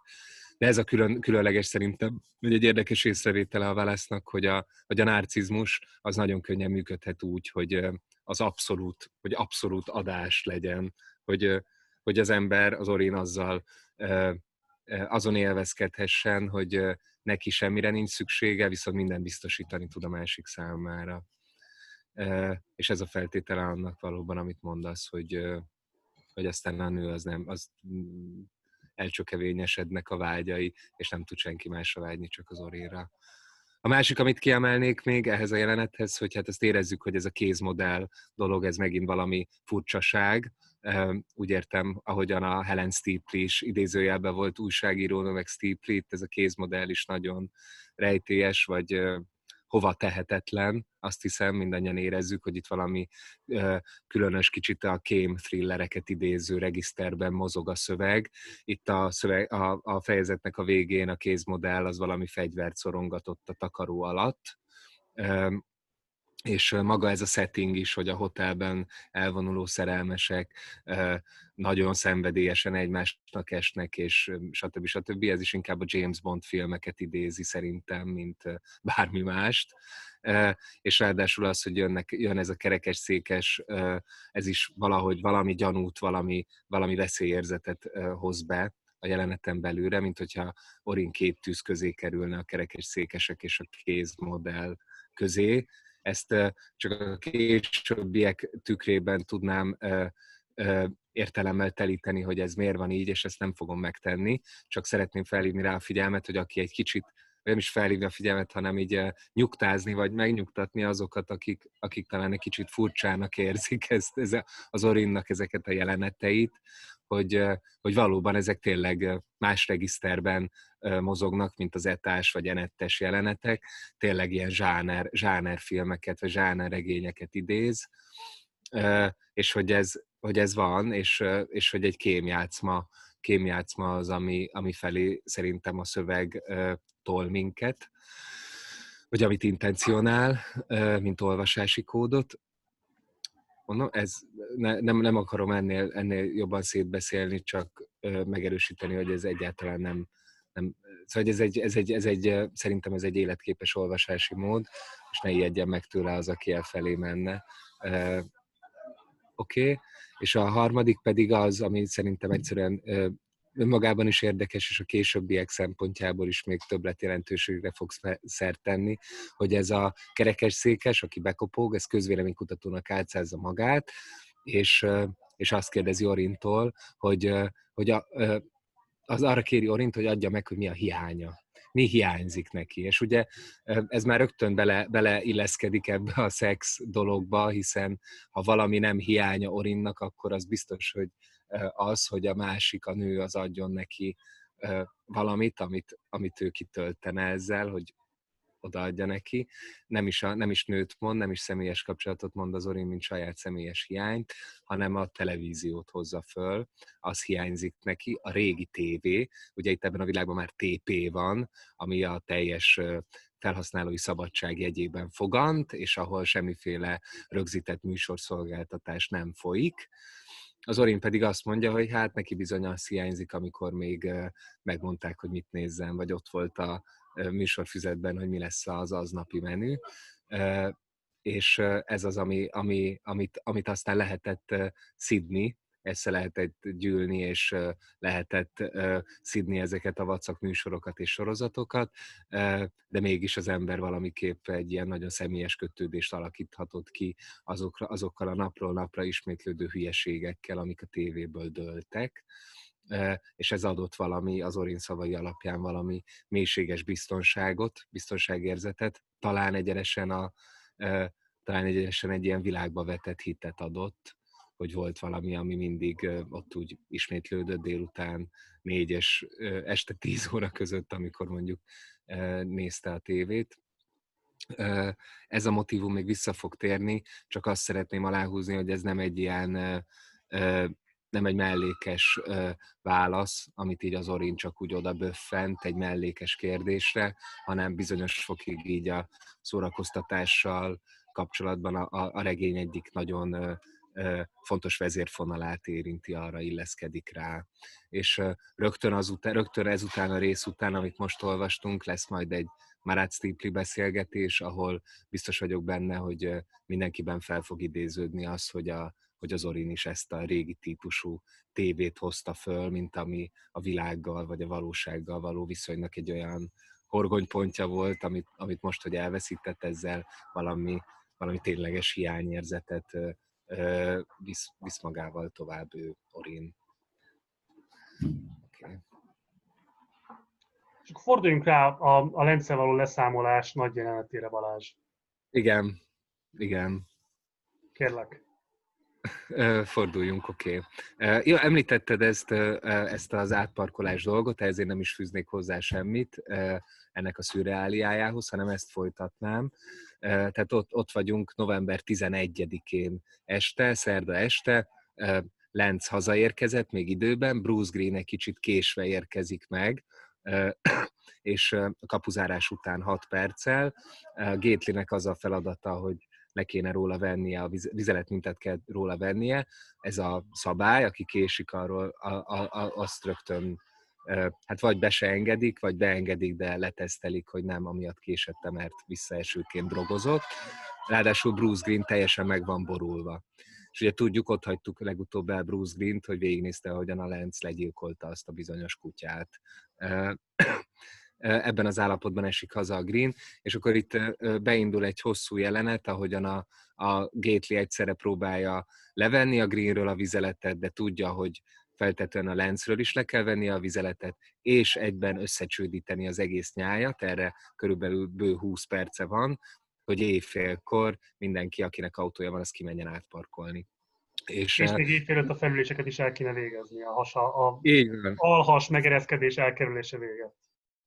Így van, igen és, és ez nagyon nehéz, mert, mert, mert közben, tehát mindezt még az is nehezíti, hogy, hogy az egyik autótulajdonos, a Dumi Glyn, az, az éppen olyan bélproblémákkal küzd és fetreng a, a fönti szobájában, hogy ő maga nem tud átállni, úgyhogy valakit kell kerítenie a gétlinek, aki helyette átparkol. Ő nem parkolhat át, mert neki nincsen, éppen fel van függesztve a jogosítványa. És így jön a képbe a Bruce Green, akinek szintén nincs autója, de ő vállalkozik arra, hogy lebonyolítsa ezt az átparkolást. És, és itt szerintem ebben az egész nagy jelenet, erre az egész jelenetre, hogy ki áramoljon a, a csapat, és megtörténhessen ez a hatalmas jelenet a, a verekedéssel és leszámolással, ez, erre azért van szükség, vagy ez azért jelentéses, arra a jelentésmezőre érdemes figyelnünk olvasás közben, hogy a Gétli állandóan úgy írja le a, a, az általa terelgetett bentlakókat, mint az ő nyáját, akiknek ő a pásztora. És ugye tudjuk, hogy a, az a bizonyos törzsőrmester, akitől ő fél, aki valamiképp a kintet jelképezi a számára, a Gétli számára, annak is egy ilyen pásztorbotja van, és ő is egy ilyen, egy ilyen terelgető parancsoló figura ez nem egy olyan nagyon távoli asszociáció vagy kötés szerintem, hogy azt mondjuk, hogy a Gétli valamiképp ebbe az autoritári pozícióba helyezi itt bele magát automatikusan, mint az az, a, az, az autoritár személyiség, vagy, a, vagy az, az az autoritás, aki, akit ö, ö, kivezeti nyáját, és felel azért, hogy szép rendben lefolyjon a parkolás. Ezt mond, mond csak. Az is meg tudom erősíteni, hogy szerintem van egy ilyen olvasat, mert hogy egyébként valóban ebben a által a nagy stresszel megélt helyzetben hihetetlenül fókuszáltá és összeszedetté válik, és abszolút érti mi a feladat, amikor a nyájat hirtelen a fizikai veszély megfenyegeti.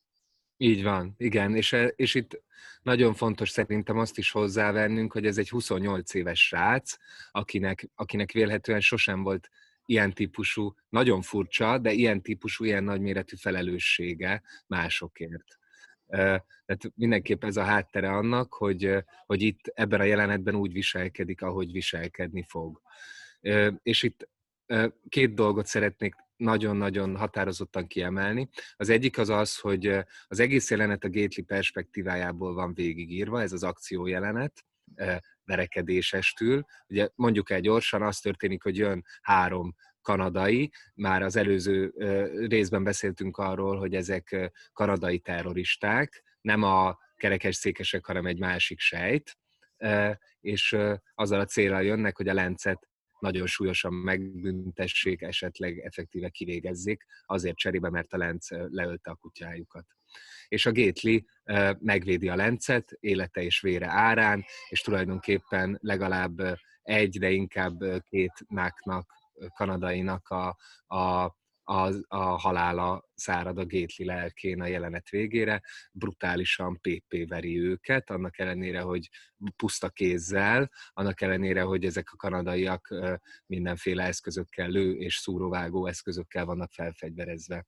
Tehát ez egy brutális western jelenet tulajdonképpen, és mondom, végig a Gétlinek a perspektívájából követjük végig, ezért talán magát a brutalitását vagy kíméletlenségét talán nem is annyira érezzük, vagy, vagy inkább, tehát hogy annyira azonosulunk a Gétlivel, hogy, hogy szurkolunk neki, meg szerintem roppant élvezetes is olvasni ezt az egész szövegrészt a maga hiperprecizitásával, illetve annyira érezzük, hogy a Gétli oldalán van az igazság, hogy talán föl se tűnik nekünk, ez nem biztos, de csak feltételezem, hogy lehet úgy is olvasni, hogy föl se tűnjön nekünk, hogy ez egy, hát hogy itt azért mégis egy kettős gyilkosság történik, finoman szólva elfajul ez az egész helyzet. Azért nem tűnhet föl nekünk, pontosan ugyanazért, amire egy James Bond filmben sem tűnik föl nekünk, hogy a James Bond az egy ilyen sorozatgyilkosként minden filmben több száz embert meggyilkol.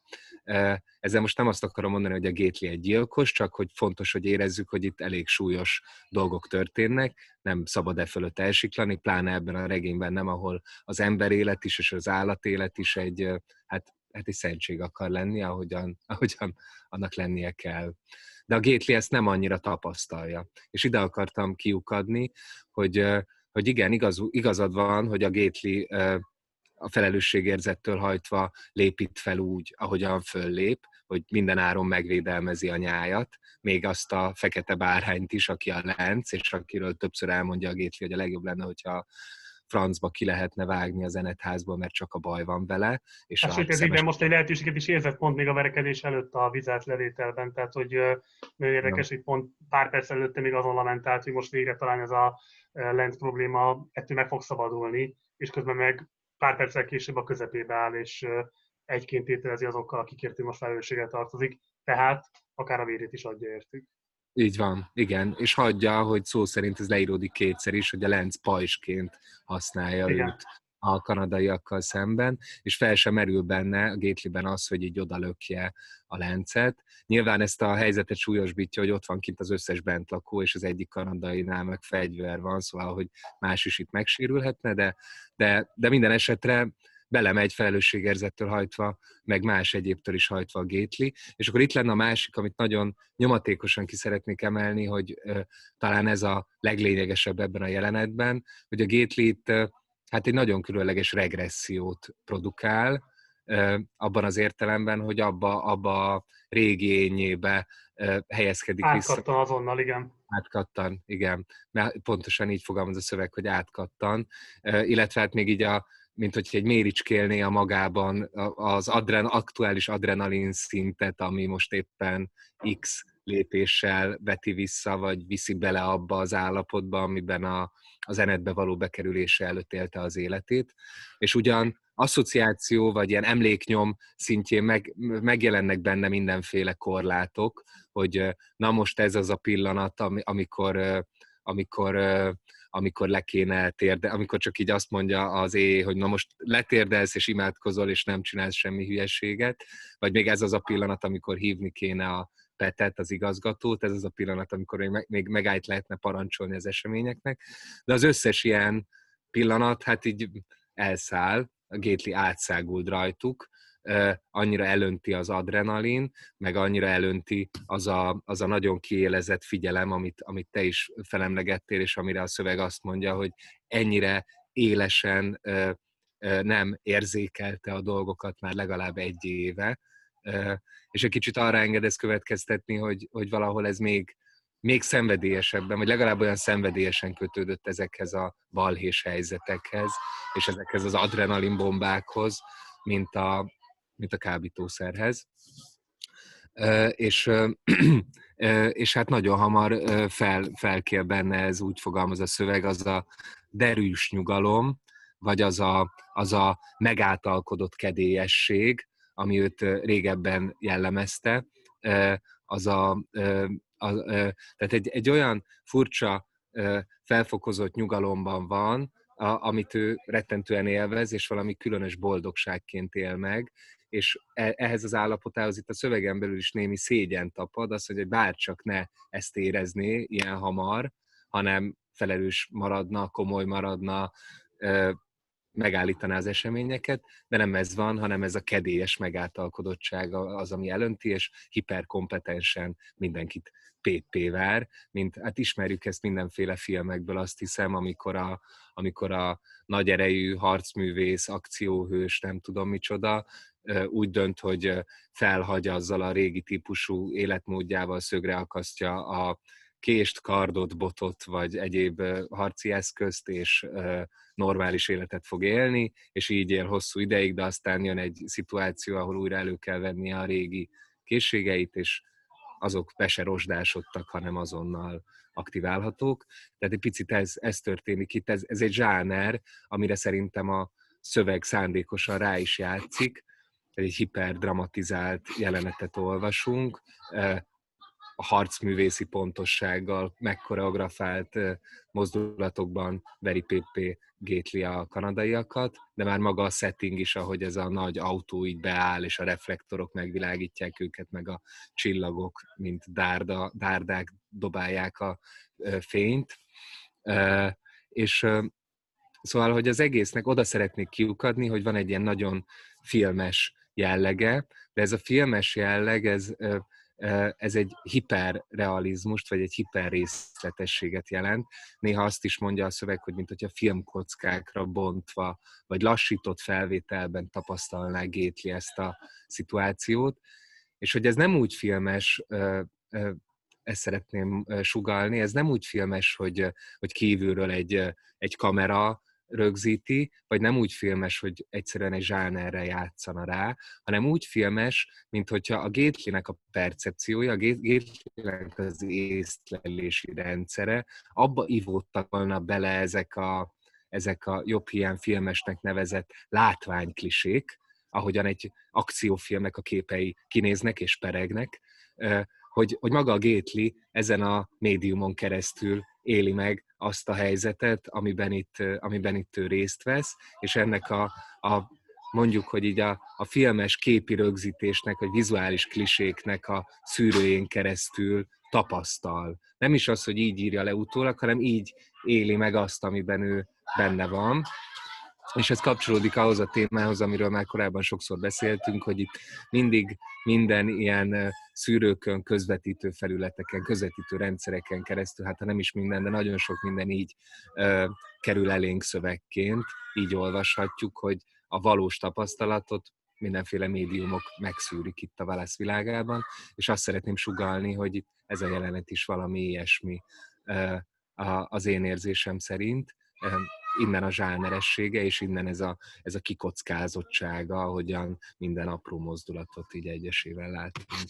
Tehát ez lenne, és még egyet szeretnék kiemelni, ha megengeded, Marci, hogy, hogy szerintem az nagyon-nagyon különleges, vagy fájdalmas, hogy, hogy, hogy a Gately, hogy a Gately ebben a hiperdramatizált jelenetben valamelyest produkálja is magát a többiek előtt, és egy olyan sikerélményben részesül, és úgy, legalábbis így éli meg, és úgy éli meg, hogy olyan hőssé válik, amire valószínűleg mindig is vágyott, hogy majd egyszer válni fog.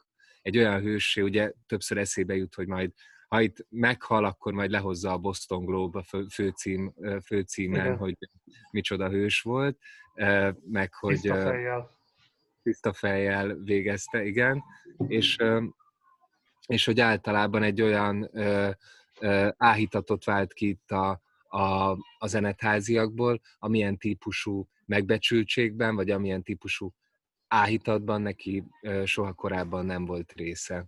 És, és ez nem pusztán a felelősségérzet már így, nem pusztán az, hogy ő itt meg akarja óvni a nyáját, hanem, hanem nagyon is benne van az, hogy, hogy hogy itt hát nem lehet ezt máshogy mondani, hogy ő itt valamiképpen hőssé szeretné saját maga tenni.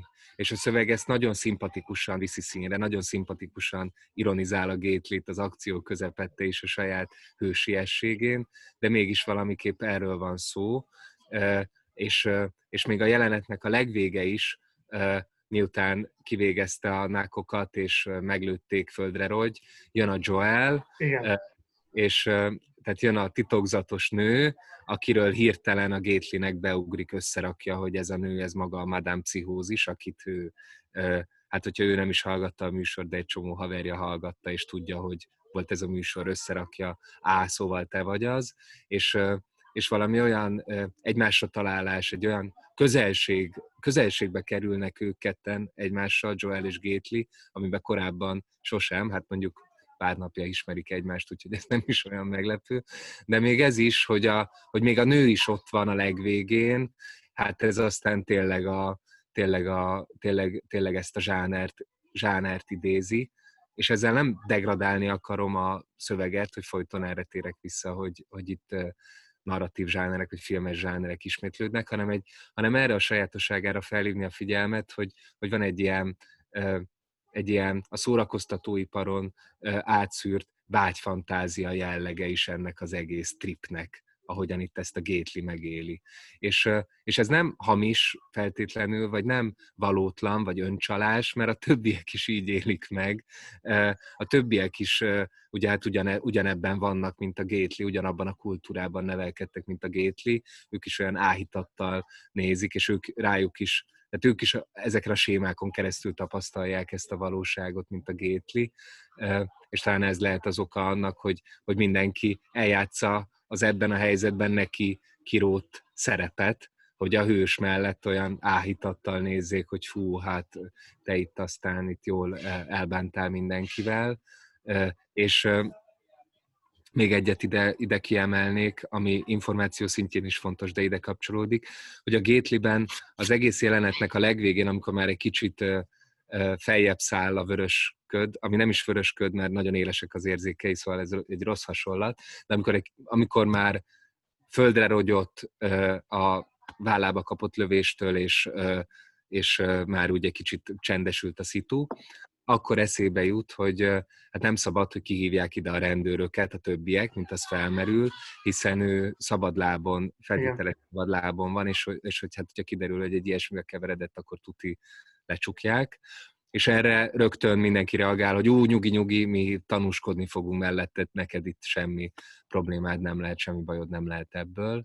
Ezt most még itt nem tudjuk, hogy tényleg így lesz-e, vagy nem lesz így, de azt fontos, hogy tartsuk fejben, hogy még hogyha itt a jeleneten belül olyan nagyon könnyedén, problémátlanul is lezajlhatott ez a, ez a hát, gyilkosság, a, akkor is itt, itt hát nagyon konkrét következményekkel járhat ebben a, ebben a világban is, ami ez a regény, mint a mi világunkban, és ahogyan a James Bondban meg nem, mert ott ott a, ott a főszereplőt védi ő felsége. Szóval, szóval ez, ez információ szintjén fontos, hogy itt ennek még komoly következményei lehetnek.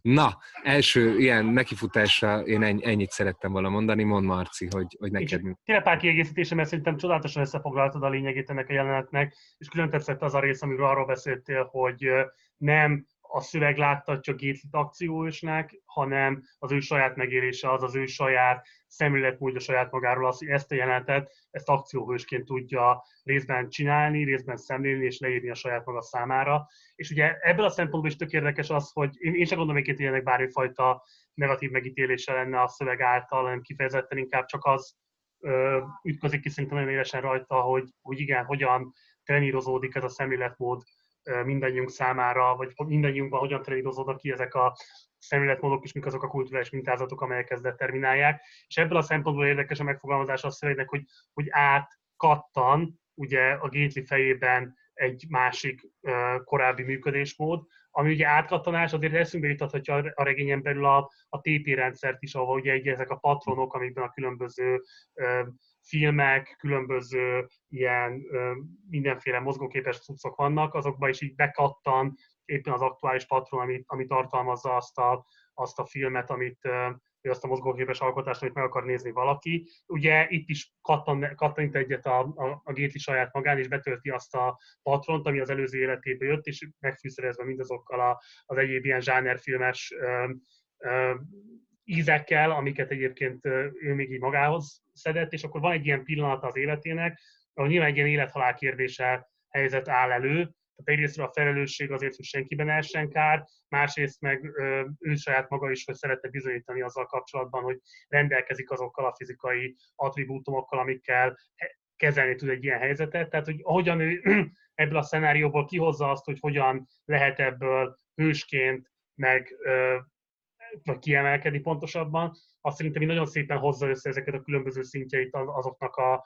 azoknak az értelmezéseknek, amiket eddig mozgatott a válasz a TP rendszerrel, a, a különböző pszichológiai indoktrináltságokkal, vagy C-s indoktrináltságokkal, akkor a, a, a múltnak ezekkel a problémásabb részeivel, amikkel részben menekül az intézményben, részben pedig az intézmény tartósítja az ebbe való beszorultságát. Tehát, hirtelen egy ilyen, egy ilyen ütközet, egy ilyen nagy fizikai agresszió, ezt így mind összesűríti, és egy nagyon izgalmas jelenetben kicsúcsosítja, és valóban ez a, ez a legszebb szerintem is a lezárása, ahogyan a, a Joel szintén ilyen nagyon filmes módon az erkélyen keresztül a fán így leereszkedve, odahajol fölé ebben a továbbra is ebben a fátyolában, ami egy pillanatra meglibben, és akkor látja, hogy a, az állkapcsa az teljesen épp a Joelnek, tehát valamennyit megsejt most belőle a Gately, de hogyan ott fekszik a földön, ugye pont abban a, hogy hát hasonló pozícióban, hogy a Mario fekszik és hallgatja a Joelnek a korábban még Madame Pszichózisként előadott különböző megfejtés, vagy hát különböző műsorait. Abban a pillanatban érti meg, hogy az, a, akit Joel Van Dyke-ként ismert, azt ő már hallotta Madame Pszichózisként ott az út, úttesten kifeküdve, és végig azon arra koncentrál, véletlenül se hányja el saját magát, ami megint ez a hős toposz, de hogy szerintem ez egy iszonyúan izgalmas, egyrészt tehát így nagyon olvashatja magát, tehát egy nagyon izgalmas olvasmányélmény, de ezek a különböző mögöttes rétegek meg aztán végképp hihetetlen, izgalmas megfejtéseket adnak, hogy, hogy hogyan áll össze végre egyébként Gétlinek az, hogy, hogy, hogy kicsoda is valójában Madame Pszichózis, akit Joelként azonosított be. Igen, igen. Még, még legutolsó megjegyzése ez, amit mondtál, hogy nem csak ezek a gátak villannak be Gétliben, az alatt, hogy hihetetlen részletesen percipiálja, észleli ezt a harcmezőt, amin részt vesz, hanem a saját életének is mindenféle nagyon különös, váratlan emlékei is betörnek egy-egy mondat erejéig, és ezért lehet az, hogyha nagyon aprólékosan, lassan olvassuk a szöveget, akkor találunk olyan mondatokat is benne, amiben olyan nevek vannak, amiket biztos, hogy nem tudunk még hova tenni, és csak egyet mutatnék erre, mert ez fantasztikusan érdekes.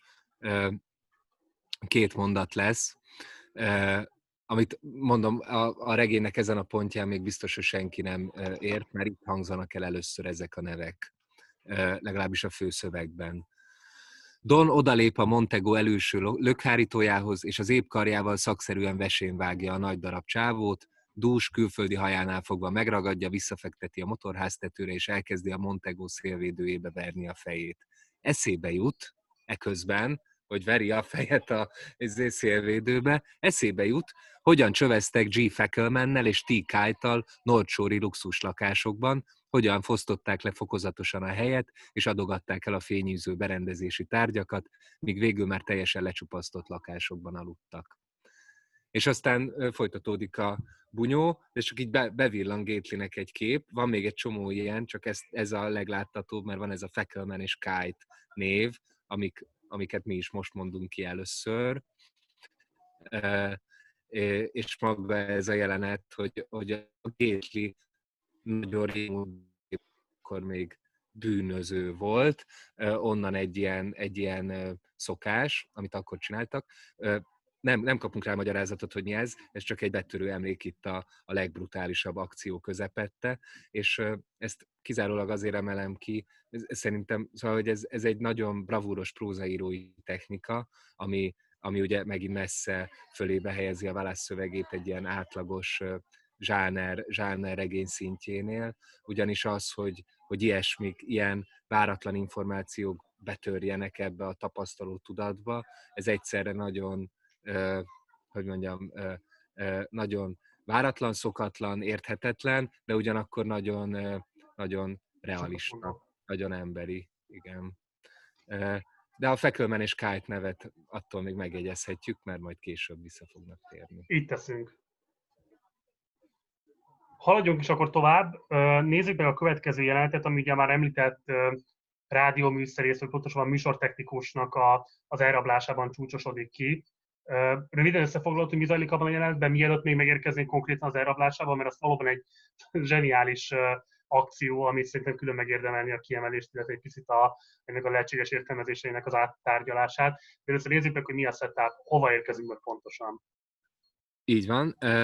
Egy három szálon, három elkülöníthető szál van ebben a fejezetben. Van egy bevezető rész, ami azzal foglalkozik, hogy a, a szórakoztatóipari digitalizál, totális digitalizálás következtében mindenki átállt, egy, majdnem mindenki átállt home office-ra, és a bosztoniak 94%-a már csak otthon fogyaszt szórakoztatást. Tehát ez egy nagy életmódbeli váltás. Most már tehát körülbelül egy olyan helyzetet ír le a válasz, mint amiben mi voltunk a karantén alatt, vagy az egész világ csak azt mondja, hogy ez pusztán a, a szórakoztatóipar átkódolásának a következtében áll elő, hogy emberek már mindent kizárólag a négy fal között végeznek, és semmi okuk nincsen kimenni a négy fal közül, annyira teljes magánéleti szabadságban ott mindenhez hozzáférhetnek. És ez egyébként, erről nem beszéltünk akkor, amikor elkezdtük ezt az egész sorozatot, és kerestük a mával való analógiákat, de mondjuk ez ennek a fejezetnek az elején az a leírás, az tényleg akár 2020-ról is szólhatna. Ez... Csak akkor engedd meg, bocs, hogy itt az adás elején idéztem egy kommentelőt, Mark Abrut, akinek nem olvastam fel akkor a kommentjét, de most mindenképpen felolvasnám, mert egy ezt húzza alá. Ugye itt idézi ezt, hogy valamilyen digitális összekötetésen keresztül már a nagy bosztoniak több mint fele otthonról dolgozik, csak itt írja Markabról, hogy majd ezután leírja, hogy a nép a képernyő előtt együtt tájcsizik belassulva, de még csak annyit se tesz meg, mint a kommunista Kína népe, akik legalább a térre lementek. És akkor így Markabról azt mondja, hogy picit se ismerünk a 9-5-ig Zoomon dolgozó, és hatkor a Facebook Live-val jogázó magunkra. Á, nem. Ja, ja, ja, igen. Igen, és én pedig szintén most, most hivatkoznék vissza arra a kommentre, amire mondtam, hogy majd visszafogok. Lehet, hogy az is ezé a kommentelőjé volt, amikor arról, arról ja, ne, de, dehogy is, hát a, Bart, tehát a Bartók Imre idézetre konkrétan, hogy a digitális és a valós az hogyan. Én ennél a résznél mindig, hát a fordítás közben mindig eszembe jutott, és most is eszembe jut, a nagy Jean-Jacques Rousseau D'Alemberthez írott levele, 1700, nem tudom, 50 valahányból. Az a levél amellett érvel, hogy Genfbe nem kell színház, mert hogy a genfi polgárok azok sokkal jobban jobbat érdemelnek, mint a színház. Ők jobban meg tudják élni az, az, a politikai összetartozásukat, mindenféle ilyen reprezentáció, színházi reprezentáció nélkül. Jobban össze tudnak gyűlni, és együtt ünnepelni tudnak, táncolni tudnak, boldogok tudnak lenni. Nem kell a színház, a színház az, az e, ettől megfosztaná őket, egy olyan közvetítő felületet iktatna a, a, az egyén és a közösség közé, amire a Russzó szerint semmi szükség, ráadásul a morált is rombolja többek között emel, emellett érvel a Russzó, és általában azt húzza alá, hogy milyen fontos a fizikai együttléte az embereknek. És azért jön ez ide, mert, mert az egész Russzó szöveg a mából olvasható úgy, mint a szórakoztatóipar elleni pamflet.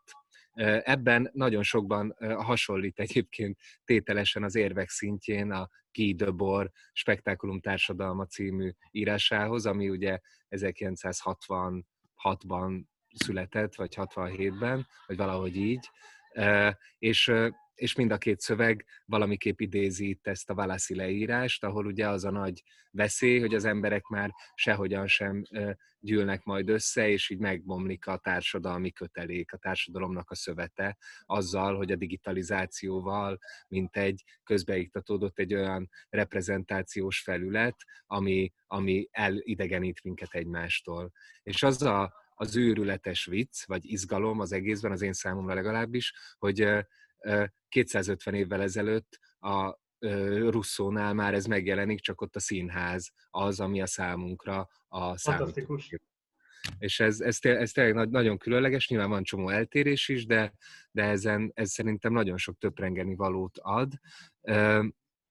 És, és itt ebben, visszatérve itt a mély fejezetünkre, itt az történik, hogy, hogy ellenhatásként felértékelődnek az élő jelenetek, az élő akciók, a legapró cseprőbb ügyek is tulajdonképpen látványossággá válnak a bosztoniak számára, és ebben ez két dologgal is nagyon erősen rezonál a regényen belül. Az egyik megint a James Incandenzának a filmfelfogása, a talált dráma, ugyanis itt azt sugalja a szöveg, hogy a, a szórakoztatóipar totális szabadon választhatósága és elérhetősége következtében az emberek éppen, hogy nem szórakoztatóipari cikkekre kezdenek vágyni, hanem talált drámákra, olyan talált drámákra, hogy, hogy random arcok az utcán összeszólalkoznak, hogy megtörténik egy tóna, egy kacsaúztató tónak a lecsapolása, ami ennek a fejezetnek az egyik nagy eseménye, vagy emberek összeszólalkoznak a megállóban, vagy karambolok történnek, vagy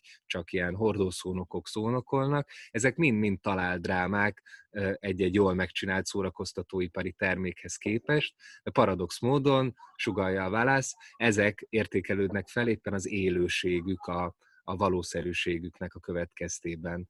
Tehát ez az egyik, amit, amit itt kiemelnék, a másik meg az, hogy természetesen maga itt a közvetlenül ezelőtt olvasott jelenetünk is egy ilyen spektopció volt, ahogyan a szöveg fogalmaz, vagy egy mondhatjuk így is, hogy egy talált dráma, az, ahogyan Gétli szétveri a, a nákokat. Ott is a szövegen belül is leíródik, hogy az erkéről néhány enettes bentlakó, mint egy ilyen spektopcióként bámulja ezt a verekedést, és akkor ez, ez megint tovább vihet minket afelé, hogyha tovább akarjuk értelmezni ezt a, ezeket, a, ezeket az egymás mellé rendelt képeket, hogy, hogy, hogy azért nem is az van, hogy ezek élő, valós szituációk vagy jelenetek, hanem inkább azt sugalja a szöveg, hogy maga az egész világ egy nagy színházzá válik, így ebben a totális szórakoztatásnak a korában, egy nagy spektákulummá, ahol már bármi színházi eseményként lesz értelmezhető, színházi eseményként, vagy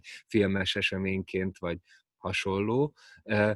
Tehát, hogy, tehát, hogy nem pusztán a, a, akkor fogyasztanak az amerikaiak szórakoztatást, amikor effektíve néznek valamit a TP-jükön, hanem annyira szomjaznak már rá, hogy az egész világot akként tapasztalják, mint egy nagy látványosságot, amit úgy nézhetnek belefeledkezve.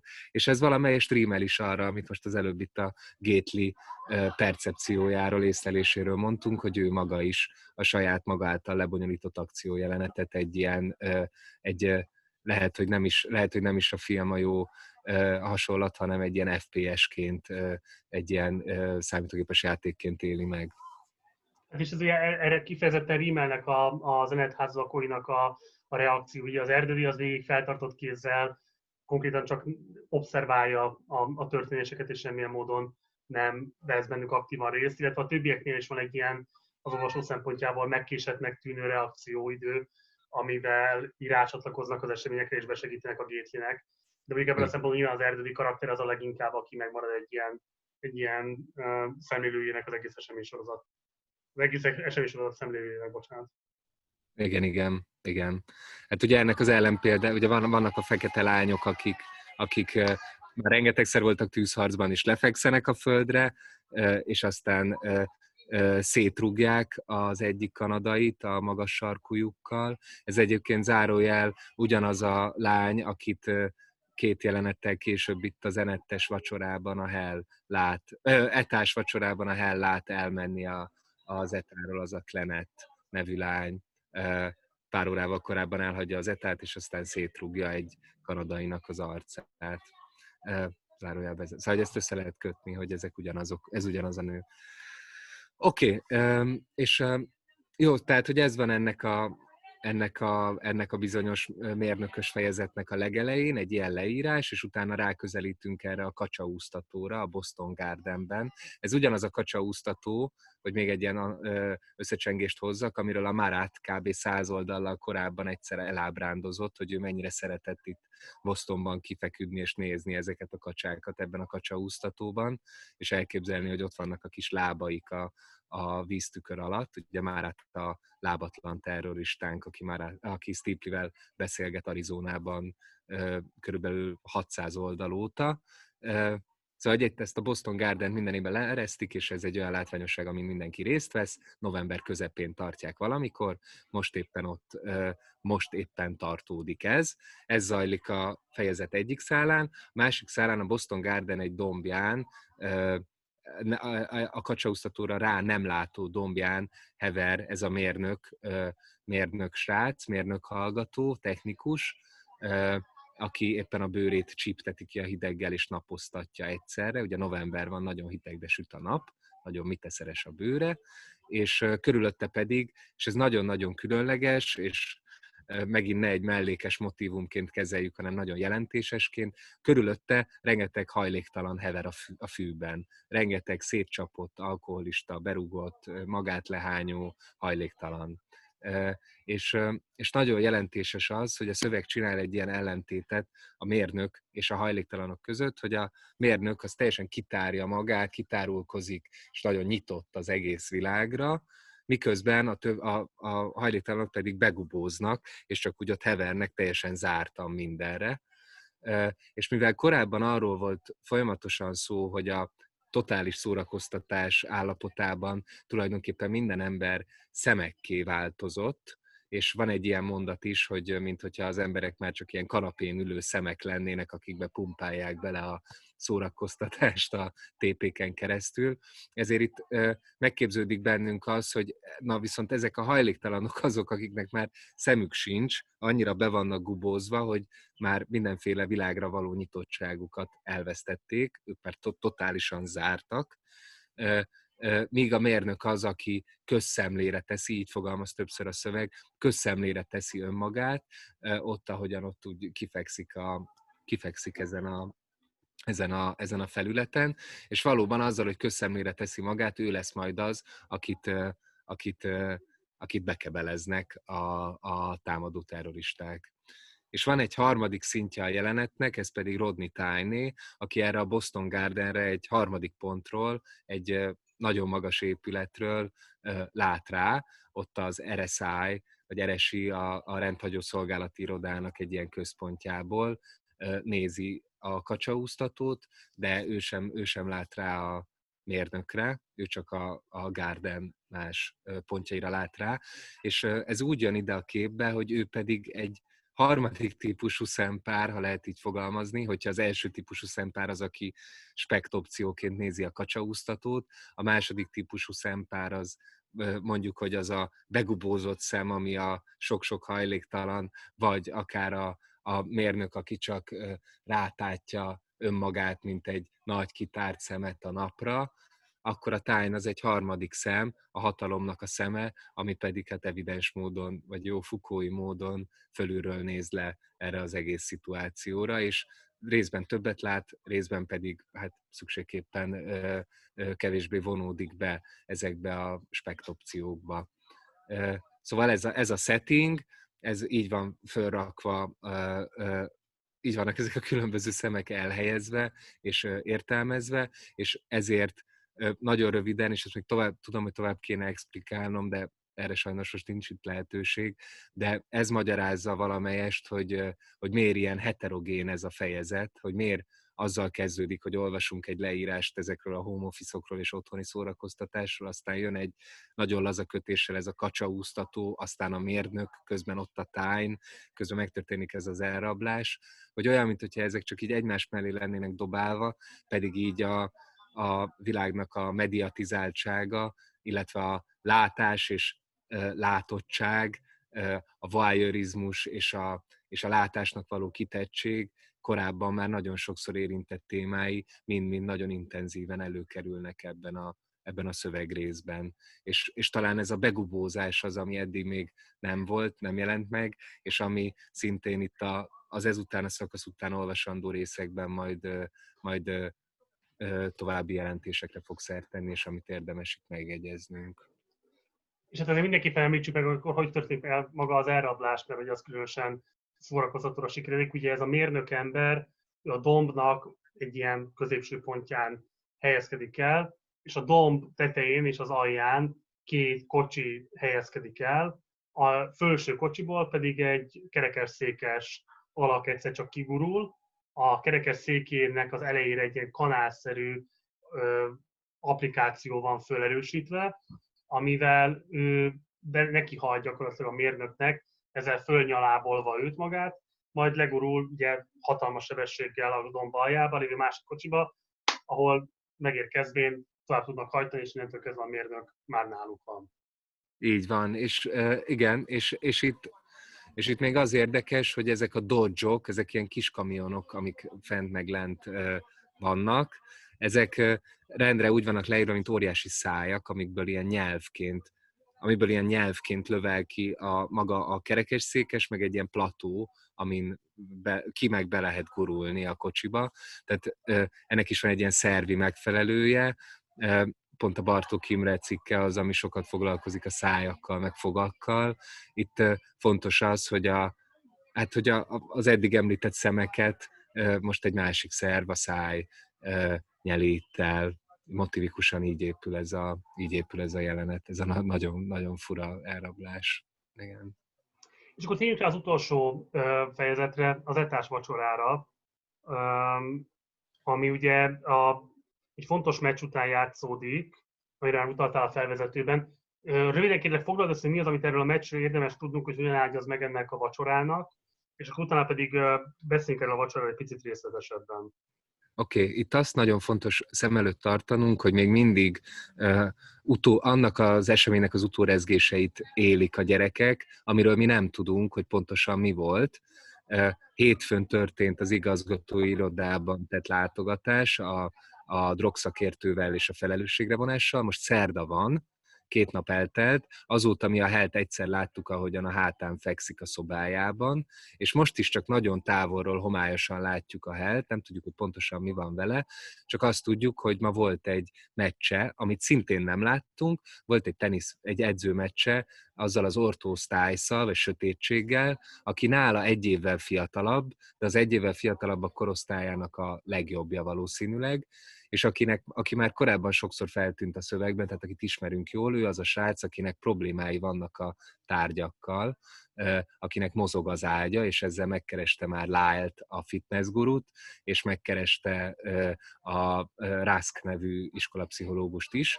Ez a Stiles itt ezen a meccsen annyit tudunk meg erről a meccsről ebben a fejezetben, ez talán nem spoiler, hogyha elárulom, hogy később magát az egész meccset látni fogjuk, de itt van egy ilyen időbeli ugrás. Annyit tudunk meg, hogy a Styles óriási meglepetése majdnem legyőzte a helt. És és a két srác tök különbözőképpen éli meg ezt a meccset most, vagy ennek az utóhatásait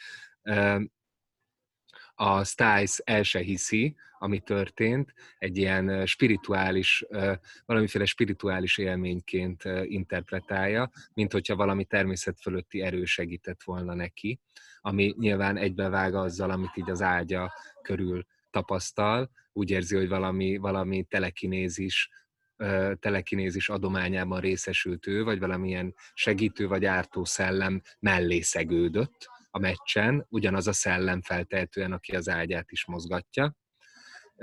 És akkor ennek jegyében itt a Stiles a vacsora nagy részét azzal tölti, hogy megpróbál egy paradicsomot a gondolataival megmozdítani ezzel, mint egy tesztelendő, hogy tényleg vannak-e ilyen képességei és emellett felidéz a meccsből is néhány olyan szituációt, ahol a labda úgy kanyarodott el, hogy az, az csak valamilyen természet fölötti hatalom beavatkozásának a következménye lehetett. A hell viszont nem erre fogékony, és ezt muszáj, hogy felolvassam, mert nagyon fontos. Oké, okay. szóval, hogy Arról, hogy a hellel mi van, most itt nagyon-nagyon keveset tudunk. Az elmúlt 150-200, vagy elmúlt 100 oldalban, azóta, hogy az irodában ott ő várakozott, azóta a hellről közeliben nem olvastunk semmit és ez eddig nem így volt a regényen belül, de most elkezdett a Hell is így titkosítatni. A, regény most a Helt rejti el, azt rejti el, hogy a Hell, hogy, hogy mi történt ott az irodában, és hogy a Hellben ez hogyan csapódott le. És viszont itt egy nagyon picit megközelítjük a Helt, és azt olvassuk az ő őróla. Egyrészt azt olvassuk, hogy kacskaringós erődrendszert csinál az ételéből, mindenféle tornyocskákkal és lőrésekkel, és bár alig eszik, és a hat pohár áfonyalé is lassan fogy, építményét tanulmányozva szaporán nyeldekel. Ehhez nyilván nem, nem kell egy ilyen ö, ö, nagy pszichológiai ö, fogalmiságot mozgosítani, hogy a, az ételből épített erődrendszert értelmezni tudjuk. Ezt tudjuk meg róla, aztán pedig azt tudjuk meg, ez egy hosszabb idézet lesz, de nagyon fontos, hogy Hell teljes joggal kapott volna ki délután Stiles-tól, ő is tudja. Fizikailag Stiles uralta a harmadik szettet. Csak azért csellózta el Stiles, mert nem, legbelül még nem tudta elhinni, hogy megverhetné a kompetitív robbantás utáni Helt. Ugye ez a kompetitív robbantás ez zajlott le az előző szezonban, amikor a Hell hirtelen korosztálya egyik legjobb játékosává lépett elő. De Hell tudja, hogy a hit megingását, amin Stiles meccse elúszott, még egy egészen másik Hell okozta. Mert el egy vadonatúj Hell, olyan hell, aki nem tép és nem bujkál, olyan hell, aki 29 napon belül a saját vizeletét fogja átnyújtani az autoritásoknak füligérő szájjal, egyenes gerincel, a titkolózás leghalványabb gondolata nélkül. Pemulis és Exford kivételével senki sem tudja, hogy ennek a vadonatúj és szermentes elnek kellett volna ma, ezen a végeredményben gyönyörű őszi NNA napon teljes joggal nyilvános vereséget szenvednie egy 16 évestől. És tehát, hogy itt az van, hogy a Hell úgy detektálja, hogy benne az események hatására valami tálfordulás történt, tehát lerakja a szert, szakít az eddigi életével, és azt mérlegeli a szövegen belül, hogy talán ez a vadonatúj hell, aki most így meg fog tisztulni, és 29 napon belül tökéletes vizeletet fog szolgáltatni. Ez zárójelben jegyezzük meg, ez, ez egy info arról, hogy mi történhetett ott az irodában, tehát valószínűleg valami deal köttetett arról, hogy hát hogyha most nem is, vagy eddig nem is, de 29 napon belül lesz majd egy nagyon tiszta vizelet, amit ők szolgáltatnak. Szóval hogy ez a hell, ez úgy értelmezi, hogy ő, hogy ő itt valami olyan fordulaton ment keresztül, ami, ami miatt lehet, hogy ő már nem, nem lesz olyan játékos, mint eddig volt. És, és ez feltétlenül nem azért merül föl benne, mert azt gondolná, hogy a fű miatt volt ő jó játékos, hanem azt feltételezi valószínűleg teljes joggal, hogy, hogy a leállás, a leszokás az valami olyan változást fog indukálni a szervezetében, ami miatt ő nem, nem fog tudni olyan szinten teljesíteni, mint eddig teljesített. És, és ezzel kapcsolatban én azt emelném ki, mert én ezt mindig elfelejtem, hogy, hogy itt nagyon-nagyon fontos az, hogy a, Hell egy, hogy a Hellnek a fő célja, hogy versenyteniszezővé váljon. Hiába, hogy brilliánsan intelligens srác, és valószínűleg bárhova mehetne egyetemre, és bármi lehetne belőle, semmiféle vágyfantáziáját, vágyát nem olvassuk arról, hogy ő mi más szeretne lenni, ha nem teniszező.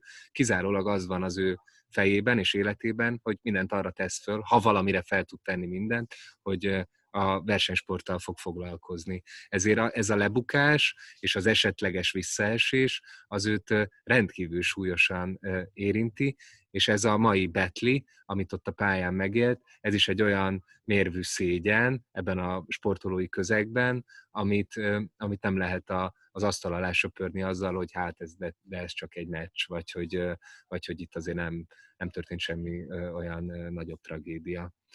Tehát ez az, amit mindenképp kiemelnék róluk, és még egy harmadik dolog erről a meccsről, hogy, hogy az a mulatságos, hogy ez, ez, ez a meccs is egy látványosságként működik itt a, az etán belül, meg tudjuk, hogy az összes hallgató oda kiáramlott és bámulta a, az óriási csatát, és aztán itt a lecsengésében is a, az összes gyerek, ahogyan így futótűzként még szétterjed azok között a hír, akik nem voltak ott, hogy a Stiles majdnem megverte a helt, azok is folyamatosan ö, izgatott pillantásokat lö, lövelnek Stiles és Hell felé, mindenki őket nézi, írja és a szöveg egy ponton, hogy az egész ebédlőben a hangulat, vagy a figyelem, az a sötétség, az a Stiles körül gravitál, hogy hú, hát ő az, aki majdnem megverte a helt, és mulatságos módon még a hódolat vagy áhítat szó is leíródik, ami ugyanaz a szó áhítat, amivel a gétli iránt viseltetnek a, az enettes bentlakók, miután a, ő a maga spektákulumát lebonyolította.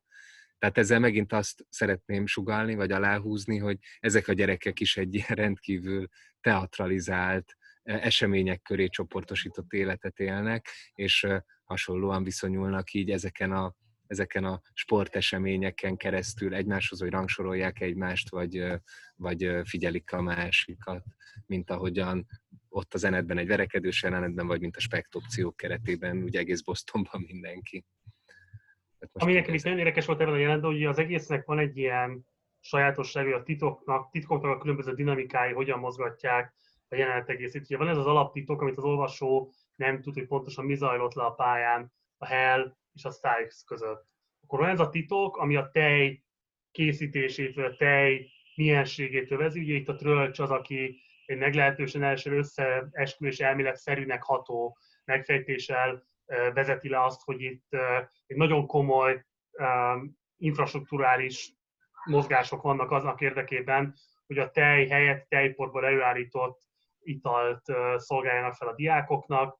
Ugye itt egész odáig visszavezetve a dolgot, hogy még a zacskókba is áttölték a felkevert, felvizezett tejport, ami nem talál különösebben nagy egyetértés vagy elismerés a, a diákok körében. Míg egyébként a fejezet végén egy Hellhez és Márióhoz kötött megjegyzésből kiderül, hogy dehogy is nem. Nagyjából azóta, hogy a CT átvette az akadémiát, módszeresen írtották ki a különböző állati eredeti fehérjéket a, az étkezéséből a diákoknak, és ennek érdekében bármilyen eszköz meg volt engedve, még akár az is, hogy a tejet azt ilyen értelemben tejporral helyettesítsék. Tehát van egy ilyen titok is, ami az egészet övezi. És akkor van egy olyan titok is, ugye, ami ott a, a amit te már megfedzegettél itt a styles kapcsolatban, hogy az ő mozgat, tehát hogyan mozgatódik az ő különböző berendezései, és ott pont a Trölcs tesz egy megjegyzést, amire rá is akaszkodik a Styles, hogy elejti a Trölcs, mozognak a tárgyak a, a, a Stiles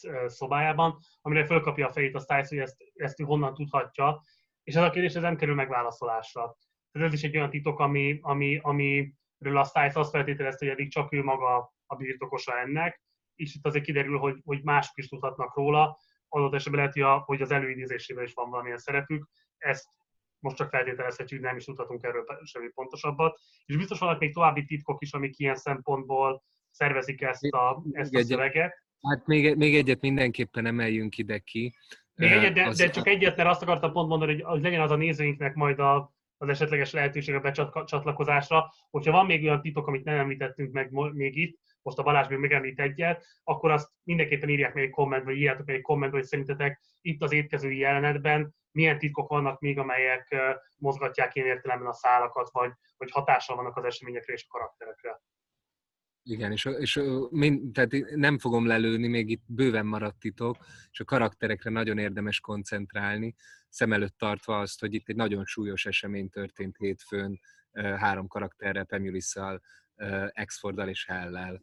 Erről most nem is mondok többet, hanem mondom azt, ami még ehhez a tárgy kapcsolódik, mert ez fontos, vagy ez is fontos, az az, hogy, hogy ugye nem csak a Stiles-nak az ágya mozog, hanem mindenféle fura tárgyak fura helyekre kerülnek.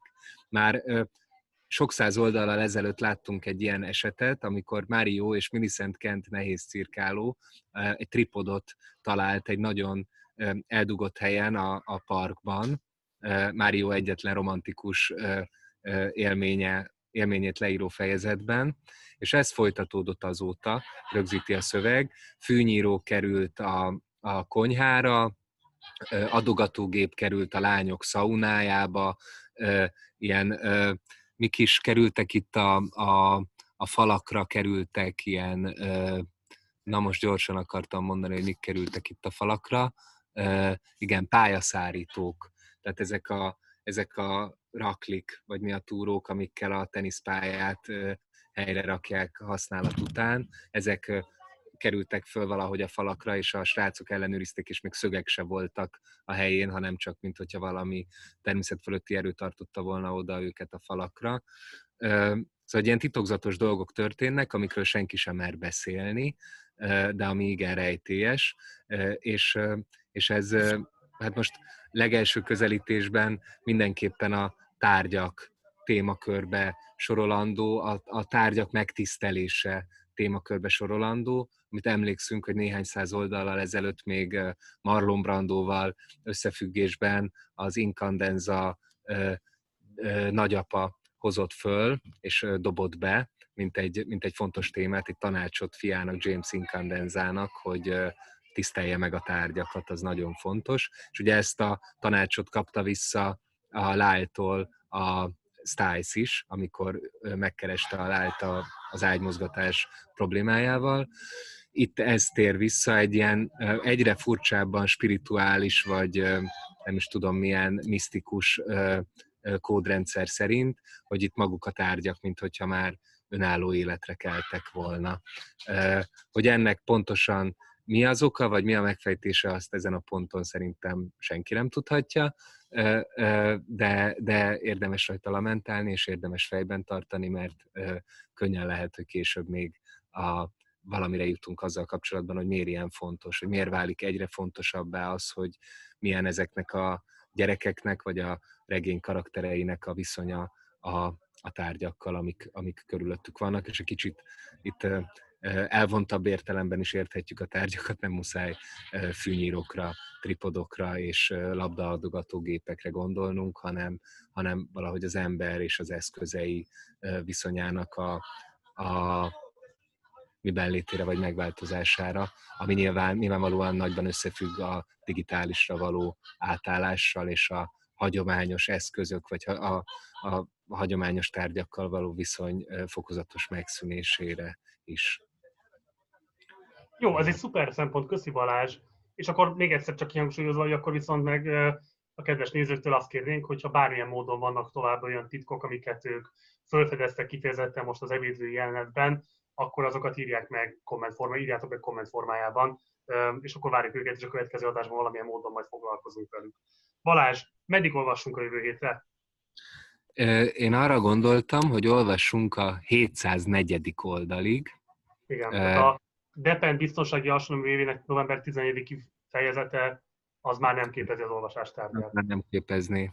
Jó. Marci, egy, dolg, egy dolgot még hadd had, had emeljek ki, ez egy nagyon apróság, csak még a, szerintem fontos erre felfigyelni, a hellel kapcsolatos.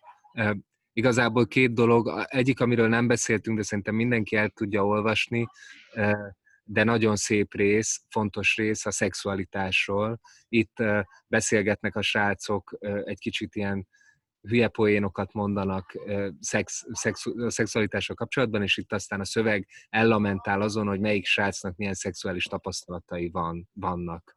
És ez azon ritka esetek egyike, amikor a szöveg erre kitér, és itt a Hellről azt olvassuk, hogy az etán talán Hell az egyetlen férfi, aki számára tudatos cél az élethosszig tartó szüzesség. Nagyjából úgy van ezzel, hogy Orinnak bőven elég akrobatikus koituszban van része, mint hármuk helyett, tehát Mário Hell és Orin helyett, és ez egy nagyon, ez egy nagyon érdekes és szép gondolatmenetbe illeszkedik, amit, amit érdemes figyelem, aminek érdemes figyelmet szentelnünk, és a másik pedig olvasáskor, és a másik pedig szintén egy apróság, hogy a vacsora jelenetnek a végén visszatér néhány, visszatér Ingerszol, ki tudjuk, hogy megsérült az Eszkaton játszmában, és hat hónapot ki kell hagynia, ami egy ilyen borzalmas időmennyiség itt a gyerekek számára, az ő fejlődésük tekintetében, kompetitív előrehaladásuk tekintetében, és azt látjuk távolról, hogy kétszer is így fogalmaz a szöveg, hogy a Hell mintha a bűnbánat pózában térdelne, vagy térdepelne Ingerszol előtt. Ahogyan oda megy hozzá üdvözölni őt és aláírni a, a begipszelt végtagját az Ingerszolnak nem tudjuk, hogy miről beszélnek, távolról látjuk, és a hell ott úgy térdepel. És ez nagyon, a térdeplésről is már beszéltünk korábban többször, most csak idézzük fel, ahogyan a, ahogyan a Hellnek a nagyapja elmondta, hogy úgy törte szét a lábát, mint hogy egy ilyen térdepelő pózba érkezett volna a salakpályán, vagy ahogyan Gétli térdepel. Itt ez a motivum ismétlődik, most Hell térdepel, az a Hell, aki, aki valószínűleg az eszkaton miatt is, és valószínűleg a pár nappal ezelőtti lecseszése miatt is valami iszonyatos szégyent él meg, amiről nem tudjuk, hogy micsoda, milyen természetű, vagy hogy hogyan gondolkozik róla, csak azt látjuk, hogy most itt térdel, pár tucat oldalal ezelőtt meg azt láttuk, hogy a padlón fekszik hanyat, és hiába szólongatják a társai, nem megy velük ebédelni. Ennyit szerettem volna. Szerintem e, e, mindenki maga el tud indulni ezeknek az értelmezésében, csak ki szerettem volna emelni, hogy ne sikkadjanak el.